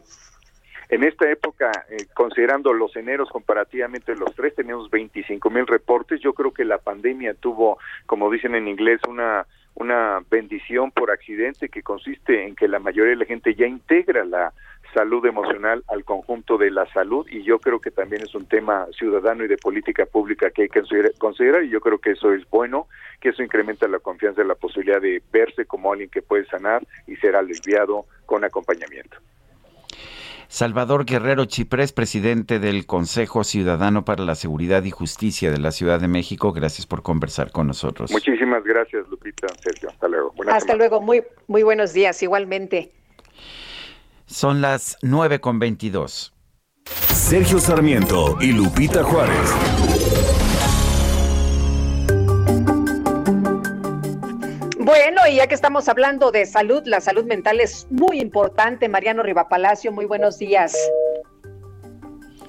Parece que se nos cortó, se nos cortó la llamada, sí. Bueno, pero vamos a seguir hablando con él del tema. Vamos a tratar de recuperar la comunicación en un momento. Bueno, son, son las nueve con dos, las, las nueve con veintidós minutos. Se está llevando a cabo, aunque de manera virtual, el Foro Económico Mundial de Davos.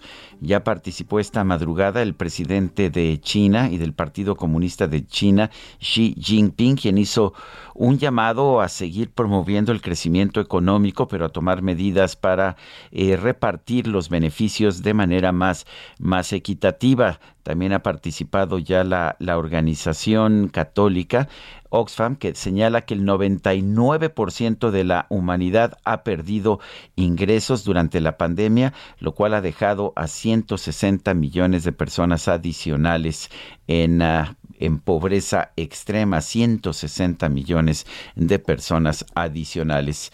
Eso es lo que señala la, la, pues la organización Oxfam que está participando también en el Foro Económico Mundial. Eh, también hace unos minutos participó, ofreció una pues una plática virtual, todas las presentaciones son virtuales, el primer ministro de la India. Eh, yo y muchas miles de personas en el mundo estábamos programados para asistir al Foro Económico Mundial de Davos, pero la, las sesiones virtuales fueron canceladas debido a la pandemia de Omicron. Adelante, Guadalupe. Bueno, pues resulta que la Red por los Derechos de la Infancia expresó su profunda preocupación por la extracción de un niño de cinco meses de edad del DIF Capullos que el gobernador de Nuevo León, Samuel García, y Mariana Rodríguez, su esposa, tuvieron en casa durante el fin de semana. La pareja publicó un montón de fotos en sus redes sociales, ahí subió, ya sabes, de, de este de este niñito y bueno, pues hubo miles de reacciones. El niño lo eh, llevaron eh, con ellos con el argumento de convivencia de fin de semana.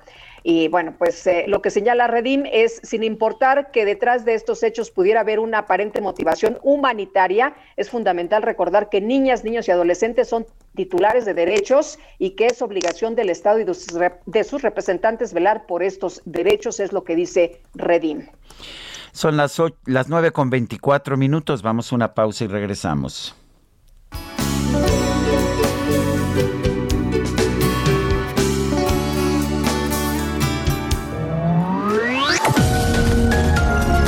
Sergio Sarmiento y Lupita Juárez quieren conocer tu opinión, tus comentarios o simplemente envía un saludo para ser más cálida esta mañana. Envía tus mensajes al WhatsApp 5520 109647.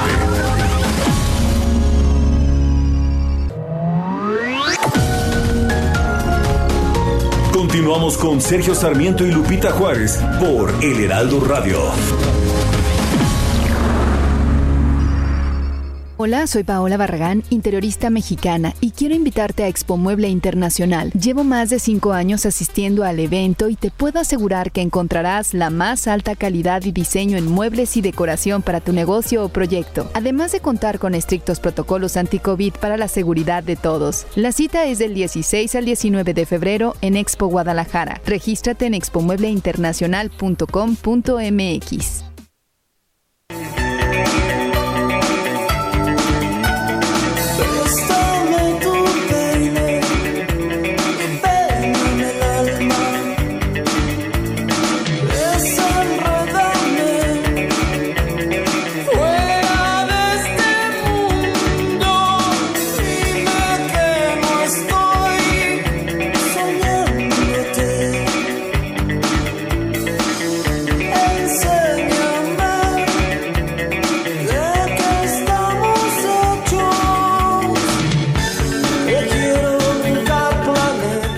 Seguimos escuchando música, música de Saúl Hernández. Esto se llama Viento.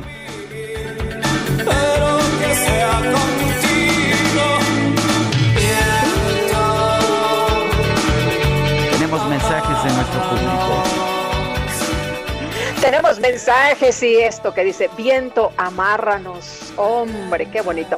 Oye, nos dice una persona que se llama Alfonso Sea de la Ciudad de México. Buenos días, Masters de la Información. Alfonso Sea. Los dueños de City Banamex notaron lo que está pasando y pasará en México y por eso lo quieren vender. Lo que dicen las noticias del por qué la venta no lo creo. ¿Ustedes qué opinan? Saludos y bendiciones. Pues es un, no, no es un tema de creer o no creer, me parece, don Alfonso, y es una a, acción que están llevando a cabo eh, los eh, dueños de City en diferentes partes del mundo, no nada más aquí en México. Efectivamente, están cerrando todos los negocios al menudeo y lo mismo están haciendo en México. Van a cerrar la banca al menudeo, que es la banca masiva se van a que, quedar solamente con la banca corporativa y para personas de pues de muy alta capacidad económica. Nos dice otra persona que no nos da su nombre. Eh, buenos días, Lupita y Sergio. Con todo respeto, creo que es una estupidez decir o pensar que hoy es el día más triste del año. Abrazos. Son las 9 de la mañana con 33 minutos. Este año puedes quedarte tranquilo gracias a Citibanamex, porque durante el mes de enero si pagas tu predial, tenencia, refrendo o agua a meses sin intereses con tarjetas de crédito Citibanamex, puedes obtener hasta 4% de bonificación. Paga en sucursales Citibanamex o en oficinas recaudadoras. Vigencia de la promoción y registro del 1 al 31 de enero del 2022. Condiciones en citibanamex.com diagonal impuestos y servicios. Requisitos y CAT en citibanamex.com. Y ya está listo Mariano Riva Palacio, ya recuperamos la comunicación. ¿Y por qué? ¿Por qué se considera este día como el más triste del año? Mariano, ¿cómo te va? Muy buenos días. Pues estamos de buenas, querida Lupita, Sergio Sarmiento, muy buenos días, amigos del Heraldo Radio. Pues bueno, hemos eh, escuchado que han hablado precisamente del día más triste del año, el famoso Blue Monday, que es el tercer lunes de cada enero, en este caso cae precisamente el día de hoy, lunes 17 de enero, y es un término empleado para nombrar pues el tercer lunes del actual mes como la fecha más melancólica con un panorama de pesimismo, tristeza y estrés. Bueno, eso es lo que se ha dicho desde hace ya varios años, pero bueno, creo que ya se ha comentado cuál es el origen, dónde y cuándo surgió lo del Blue Monday. Surgió en el 2005 cuando se trabajó en una fórmula para determinar ¿Cuál es el peor día del año? El peor de todos. Bueno, la cual concluyó en señalar el tercer lunes de enero como consecuencia pues de los excesos navideños, las resacas económicas, la cuesta del mes, la presión por cumplir con los propósitos de año nuevo, en la actualidad la pandemia, incluso el clima. El dato surgió de los cálculos matemáticos que hizo el psicólogo británico Cliff Arnold. El especialista desarrolló una fórmula matemática tomando en cuenta factores como la economía, el sueldo, la motivación, las ganas de poder pasar unas vacaciones a gusto, el tiempo que ha pasado desde la última vez que se logró una meta y la necesidad y el deseo que se quiere algo contra la realidad y las posibilidades. Después de examinar todo lo anterior, Sergio Lupita, como ya lo comentamos, el resultado fue el tercer lunes de enero. Ahora, sea cierto o no, porque ya he estado escuchando lo que comenta mucha gente que se ha comunicado con ustedes, sea cierto o no, ya que depende de cada persona considerar si precisamente hoy lunes es su día más triste del año o es cualquier otro día del año, es importante recalcar que la época invernal en la cual nos encontramos sí es característica para documentar enfermedades relacionadas con la tristeza. Es el caso de la depresión, pero también hay datos muy interesantes que quiero compartir con ustedes. También aumentan los casos de suicidios en el mundo y en México en estos días. Y precisamente el suicidio está catalogado como la segunda causa de muerte entre las personas de 15 a 29 años en todo el mundo. Y en México también. Esto según datos, Sergio, del Instituto Nacional de Salud Pública de nuestro país. Por eso en los últimos años, organizaciones del sector salud como la propia Organización Mundial de la Salud trabajan para reconocer la importancia de la salud mental y trabajar directamente con las personas que estén intentando quitarse la vida. Hay muchos focos, Lupita, que pueden eh, hacer, eh, mandar una alerta, pues para que la gente se entere si una persona está considerando cometer suicidio. Por eso expertos en psicología recomiendan, sea o no creíble el asunto del Blue Monday, Sergio, como el tercer lunes de enero, como el día más triste del año, recomiendan seguir una serie de recomendaciones para evitar que la gente esté triste, caer en una depresión y peor, llegar al suicidio. Se los voy a mencionar rapidísimo. Primero, no tomar como excusa el Blue Monday. De entrada, ya nos dijeron que el día más triste, más triste del año es hoy. Bueno, no tomárselo tan en serio porque muchas veces nos condicionamos nosotros mismos pensando que no podemos hacer nada al respecto, Lupita. Segundo, hacer planes para tener una actividad, la que sea, ya hacerlo solo o en compañía de algún amigo, la pareja, una persona querida. Tercero, tener una plática, una charla con los amigos el día de hoy, ya sea presencial si se puede, sin quitarse el cubrebocas, ya sea que se haga por teléfono, en el chat o un Zoom, ya que el poder eh, curativo de la amistad, Sergio, siempre garantiza que nos sacarán una sonrisa. Cuarta recomendación, escuchar música. También la música tiene un poder curativo. Por eso hoy y todos los días nos recomiendan escuchar música que nos ponga de buenas. Y la última recomendación, Lupita, es hacer deporte. Está científicamente comprobado que hacer ejercicio da felicidad. ¿Por qué pues la explicación. ¿Me sabes algo? para nada, querida Lupita, para nada. Pues ahí están las recomendaciones, no mías, ¿eh? Son de expertos especialistas en yo pensé que Sergio te había, te había, comentado, oye, ahí ya de, de, pasadita, de refilón, ahí, dile. Gracias, pues Mariano por lo menos en esta, en esta cabina y en este programa no hay tristeza, hay mucha felicidad. Gracias, Lupita, Sergio, buenos días. Buenos días, hasta luego. Son las 9 de la mañana con 38 minutos. 100 ladrillos es una plataforma tecnológica de estas de fondeo colectivo que busca poner al alcance de, de todos los mexicanos la posibilidad de invertir en bienes raíces. Muchos nos han dicho que las mejores inversiones, las que más rentables resultan en el largo plazo son las de bienes raíces, pero no todos podemos invertir en ese mercado. Iván Carmona es cofundador y director comercial de 100 ladrillos. ¿Cómo hace 100 ladrillos para que pues la gente que no tiene mucho dinero para comprar una casa, un apartamento o un hotel o un predio pueda invertir en bienes raíces? Claro que sí, Sergio, Lupita, un placer saludarlos esta mañana a ustedes y a toda su audiencia. Bueno, pues 100 ladrillos, Sergio, es una plataforma en la que puedes comprar y vender participaciones de inmuebles 100% en línea. Lo que hicimos, eh, Sergio Lupita, fue dividir una propiedad. Imagínate un local comercial que está rentado, vamos a pensar, a una farmacia, con un valor de 10 millones de pesos. La verdad es que sería increíble ser dueño de ese local. Lamentablemente, como bien comenta Sergio, no todos tenemos acceso a ese tipo de inversión. Lo que hicimos fue dividir esta propiedad en 100 partes iguales o más, a las que les llamamos ladrillos, de tal manera que una persona puede comprar esta participación, por supuesto con un capital mucho más accesible, y ser dueño de los beneficios y de los derechos que conlleva, que en este caso es recibir renta mensualmente y, por supuesto, la propia plusvalía de tener la tenencia inmobiliaria, Sergio. Iván, eh, nos dices que eh, con capital accesible se, se, puede entrar y se puede participar de esta plataforma tecnológica de fondeo. Eh, ¿De cuánto estamos hablando para que nuestros amigos del auditorio que tienen a lo mejor la intención y dicen, a ver, yo tengo este recurso y, y a lo mejor lo quieren invertir, pues decidan 100 ladrillos? Mira, Lupita, pues con la cantidad que voy a decir, ya todo el mundo se va a poner feliz en este lunes de Blue Monday, que se supone que todos estamos tristes.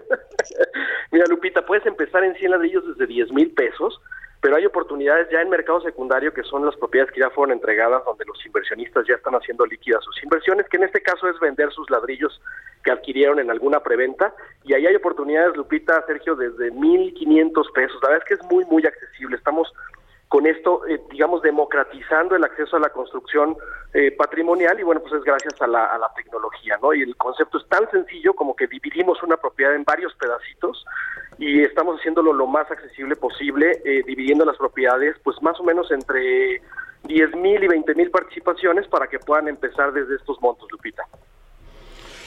es, es, entonces los montos son pequeños, ¿qué tan difícil es abrir una cuenta? Entras a www.cienladrillos.com, 100 con número, 100 ladrillos.com. Eh, pones ahí tu correo y una contraseña, completas tu perfil. Recordar que Cien Ladrillos ya es una institución financiera. Recientemente recibimos la licencia para operar como tal ante la Comisión Nacional Bancaria de Valores. Entonces completas tu perfil enviando toda tu documentación y prácticamente en menos de dos horas, Sergio, estás listo para invertir en las propiedades que tenemos en la plataforma. Eh, gracias, gracias por hablar con nosotros, Iván Carmona, cofundador y director comercial de Cien Ladrillos. Gracias, Sergio, un placer. Bueno, y nuestro compañero Berardo Martínez hizo un recorrido por allá en las inmediaciones del Aeropuerto Internacional Felipe Ángeles y también entrevistó al director general del AIFA, Isidoro Pastor Román, y nos tiene la información esta, esta mañana. Vamos a escuchar parte de lo que obtuvo por allá. Adelante. ¿Qué tal, Sergio Lupita? Así es, eh, a diferencia de lo que sucede en el aeropuerto Benito Juárez de la Ciudad de México, en el aeropuerto internacional Felipe Ángeles en Santa Lucía, los conductores de las plataformas digitales de transporte no podrán recoger pasaje. Este es uno de los hallazgos, de acuerdo con Isidoro Pastor Román, director general de dicha central aérea. En entrevista con el Heraldo de México, el general brigadier en retiro de conocer detalles de la operación, las maneras en que las personas podrán llegar a sus destinos luego de aterrizar en el AIFA y específicamente qué sucederá con las plataformas Uber, Cabify, Didi y otras. Adelantó que el 21 de marzo, Sergio Lupita, entre cuando entre en operaciones el aeropuerto, las personas sí podrán llegar eh, desde estos servicios y cualquier otro vehículo. Sin embargo, para salir de la nueva infraestructura, pues habrá limitaciones. Explicó que al ser un aeropuerto internacional, es una zona federal y dentro de los servicios aeroportuarios y complementarios hay algo que se llama derecho de acceso. Explicó que si no cobran como concesionarios este derecho de acceso están fuera de norma, ya que no se pueden hacer eh, actividades comerciales o de lucro que no involucre una relación contractual. Eh, pues le, preguntamos que, que, que, por qué se tomó esa decisión. Dijo pues que realmente pues esto es lo que lo, lo, lo regular en el aeropuerto internacional dijo eso es lo irregular pero de todas maneras dijo que lo están eh, pues viendo en una mesa de trabajo con la Secretaría de Transportes, la de Comunicaciones y Transportes y también están involucrando pues las opiniones de la COFESE que pues ellos han recomendado que esta zona federal pues sea abierta pues para que permita mayor acceso a los pasajeros. Otra de las de los hallazgos que encontramos en este recorrido pues es que eh, ya están en, en proceso de tener contratos con transportistas, estamos hablando de tres aerolíneas más, hay que recordar que ya, ya han anunciado vuelos en este aeropuerto Volaris y Aerobús. El, el general nos explicó que Aeromar es una de las aerolíneas que está en puerta. Eh, todavía no hace anuncios en concreto, pero ya están analizando pues algunas operaciones en este aeropuerto. Otra aerolínea dijo es Interjet que pretende arrendar aviones con sus nuevos propietarios, aunque todavía no es algo definido. Además, nos habló de que hay una propuesta de una aerolínea que se está creando, que todavía no nos pueden comunicar bien su razón social, porque están en, proceso de, de, pues, con los registros, con la autoridad, la autoridad correspondiente, la Agencia Federal de Aviación Civil, su registro y sus rutas. Otro tema es eh, que el aeropuerto pues ya tiene 84% de avance global, eh, ya están a nueve semanas, estamos a nueve semanas de que se inaugure este aeropuerto y pues todo eh, empieza a ventilarse para sus detalles de operación. Sergio Lupita, esa es la información. Muy bien, muchas gracias por el reporte, Everardo, muy buenos días. Buenos días a todos. El gobierno de la Ciudad de México y el de Veracruz firmaron un convenio de colaboración en innovación tecnológica. Jorge Almaquio, adelante.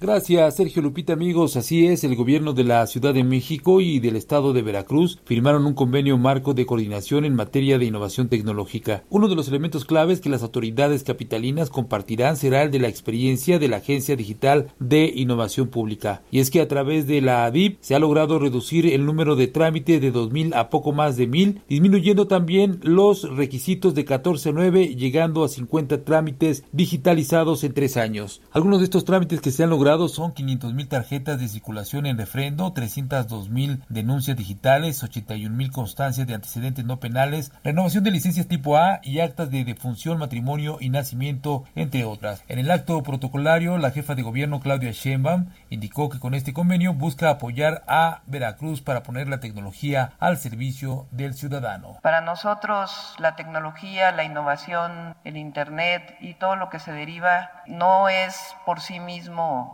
algo importante. Lo que nos caracteriza es justamente lo que caracteriza a nuestros gobiernos, que es que ponemos, como dice el lema del Instituto Politécnico Nacional, la tecnología al servicio de la patria. Y en este caso es la tecnología al servicio del ciudadano. Resaltó que con el gobernador Huitlagua García Jiménez los une la lucha por la democracia, la justicia y la igualdad en la cuarta transformación. El mandatario veracruzano agradeció el compromiso de Sheinbaum para compartir los avances para realizar los trámites a través de los sistemas computacionales. Queremos nosotros tener acceso a, este, a estos programas porque, como se dijo aquí, ha sido un ejemplo de eficiencia, pero sobre todo de honestidad, de cómo se pueden usar bien los recursos, si se pretende servir mejor a la gente. Destacó que en esta colaboración, más que el valor monetario, salga adelante un valor más grande que es el de servir y tener disponibilidad para que más personas compartan el uso de programas implementados por los gobiernos de Morena.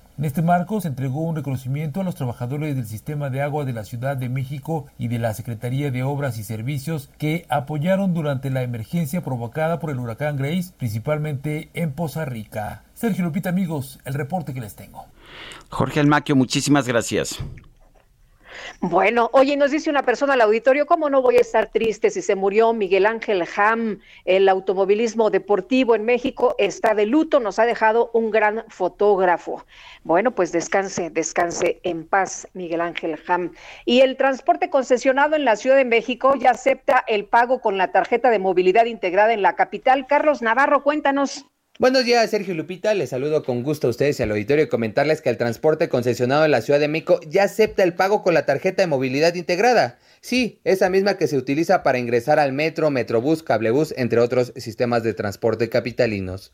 La jefa de gobierno Claudia Sheinbaum dio el banderazo de salida en el CETRAM Tacuba a unidades que ya cuentan con los validadores que aceptan esta forma de pago y forman parte del corredor legaria en la alcaldía Miguel Hidalgo. Escuchemos. Pero el día de hoy anunciamos que el transporte público concesionado, además de chatarrizarse, de pasar de, en este caso, de 173 micros a 65 autobuses cortos, el día de hoy anunciamos que ya la tarjeta de movilidad integrada ya no solamente se puede utilizar en el metro, en el cablebús, en el RTP, en los trolebuses, sino en el transporte concesionado. Es la verdadera, el verdadero paso para una movilidad integrada en la Ciudad de México. El titular de la Secretaría de Movilidad, Andrés Layuz, explicó que con la implementación del corredor Legaria van a sustituir 173 microbuses grises por 65 nuevos autobuses. Y bien, ¿cuáles son las características de estas nuevas unidades? Así lo explicó el secretario. Escuchemos. Y es porque quiero que tengan en sus mentes a todos esos microbuses grises de 31 años operando sobre la Avenida Legaria y lo que implica que sean 173, que son un montón. Estos son sustituidos por unidades nuevas de más alta capacidad, como les decía, con Euro 5, trampa de partículas, GPS, letrero luminoso, torreta, cámaras, contador de pasajeros y la instalación gradual que ya se empezó a hacer de los validadores. El corredor Legaria atenderá a 65 mil personas usuarias y cubrirá cuatro rutas desde el CETRAM Tacuba. Sergio Lupita, la información que les tengo. Gracias, Carlos. Son las 9 de la mañana, 9 de la mañana con 50 minutos. Es momento de ir a un resumen de la información más importante que se ha generado esta mañana. Llegó el bajadón de precios Soriana. Aceite comestible capullo de 840 mililitros lo bajamos a 39 pesos. O en galletas Oreo y línea clásica Gamesa, lleva el segundo al 50% de descuento. Soriana, la de todos los mexicanos. Enero 17 aplican restricciones, válido hiper y super. Desde Palacio Nacional, el presidente López Obrador aseguró que Citigroup informó oportunamente al gobierno federal sobre su decisión de vender su negocio de banca al menudeo en México. Yo me entrevisté con la presidenta de Citi, vino a vernos y supimos también a tiempo, nada más que son cosas que no se pueden este, decir, pero tuvieron la pues, amabilidad de informarnos. Hablaron con el secretario de Hacienda para notificarle que iban a vender el banco. Ya unos días después se dio a conocer la noticia, ya sabíamos, y nosotros queremos pues que participen banqueros mexicanos, empresarios mexicanos y que el banco quede en el país.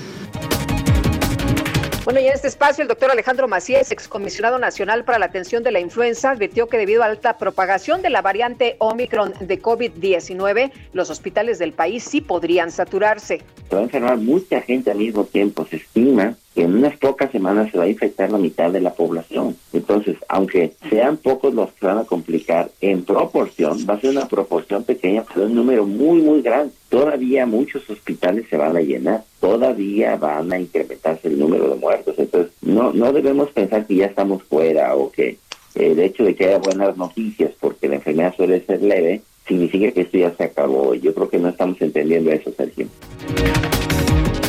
José de Jesús Suárez, portavoz de la Asociación Sindical de Pilotos Aviadores de México, ASPA, informó que actualmente el organismo tiene registrados 60 pilotos contagiados por COVID. En la semana pasada, como bien comentas, empezamos con alrededor del 90, un poco más de pilotos positivos a COVID-19. Hoy al momento tenemos un número cercano, un poco inferior a los 60 pilotos que se encuentran todavía positivos. Sin embargo, no solamente es el número de estos 60 pilotos, sino a todos los que tenemos que aislar, ya que buscamos como la cadena de posibles contagios y descartar o confirmar situaciones, lo cual afecta a los vuelos lamentablemente. El Parlamento de Francia aprobó una nueva ley con la que se sustituye el uso del pasaporte sanitario por un pase de vacunación contra el COVID-19 para todas las personas mayores de 16 años. La Organización Mundial de la Salud informó que el programa global COVAX ya ha entregado más de mil millones de vacunas contra el COVID-19 a distintos países. El gobierno de Kazajistán informó que los disturbios registrados en las últimas semanas durante las protestas por el incremento de los precios de los combustibles dejaron por lo menos 225 muertos. Puede que no te haga falta nada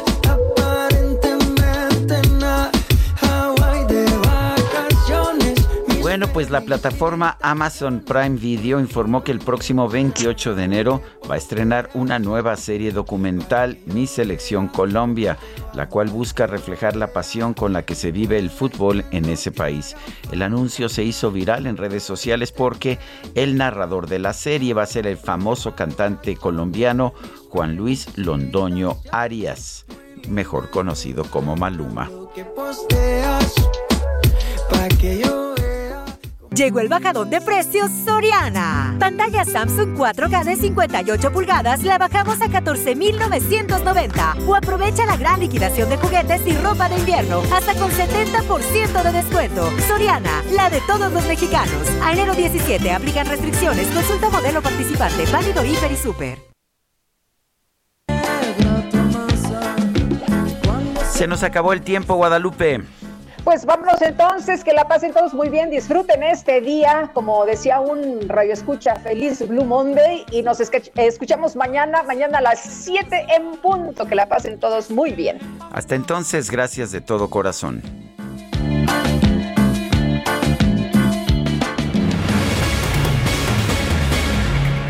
Heraldo Media Group presentó Sergio Sarmiento y Lupita Juárez por El Heraldo Radio.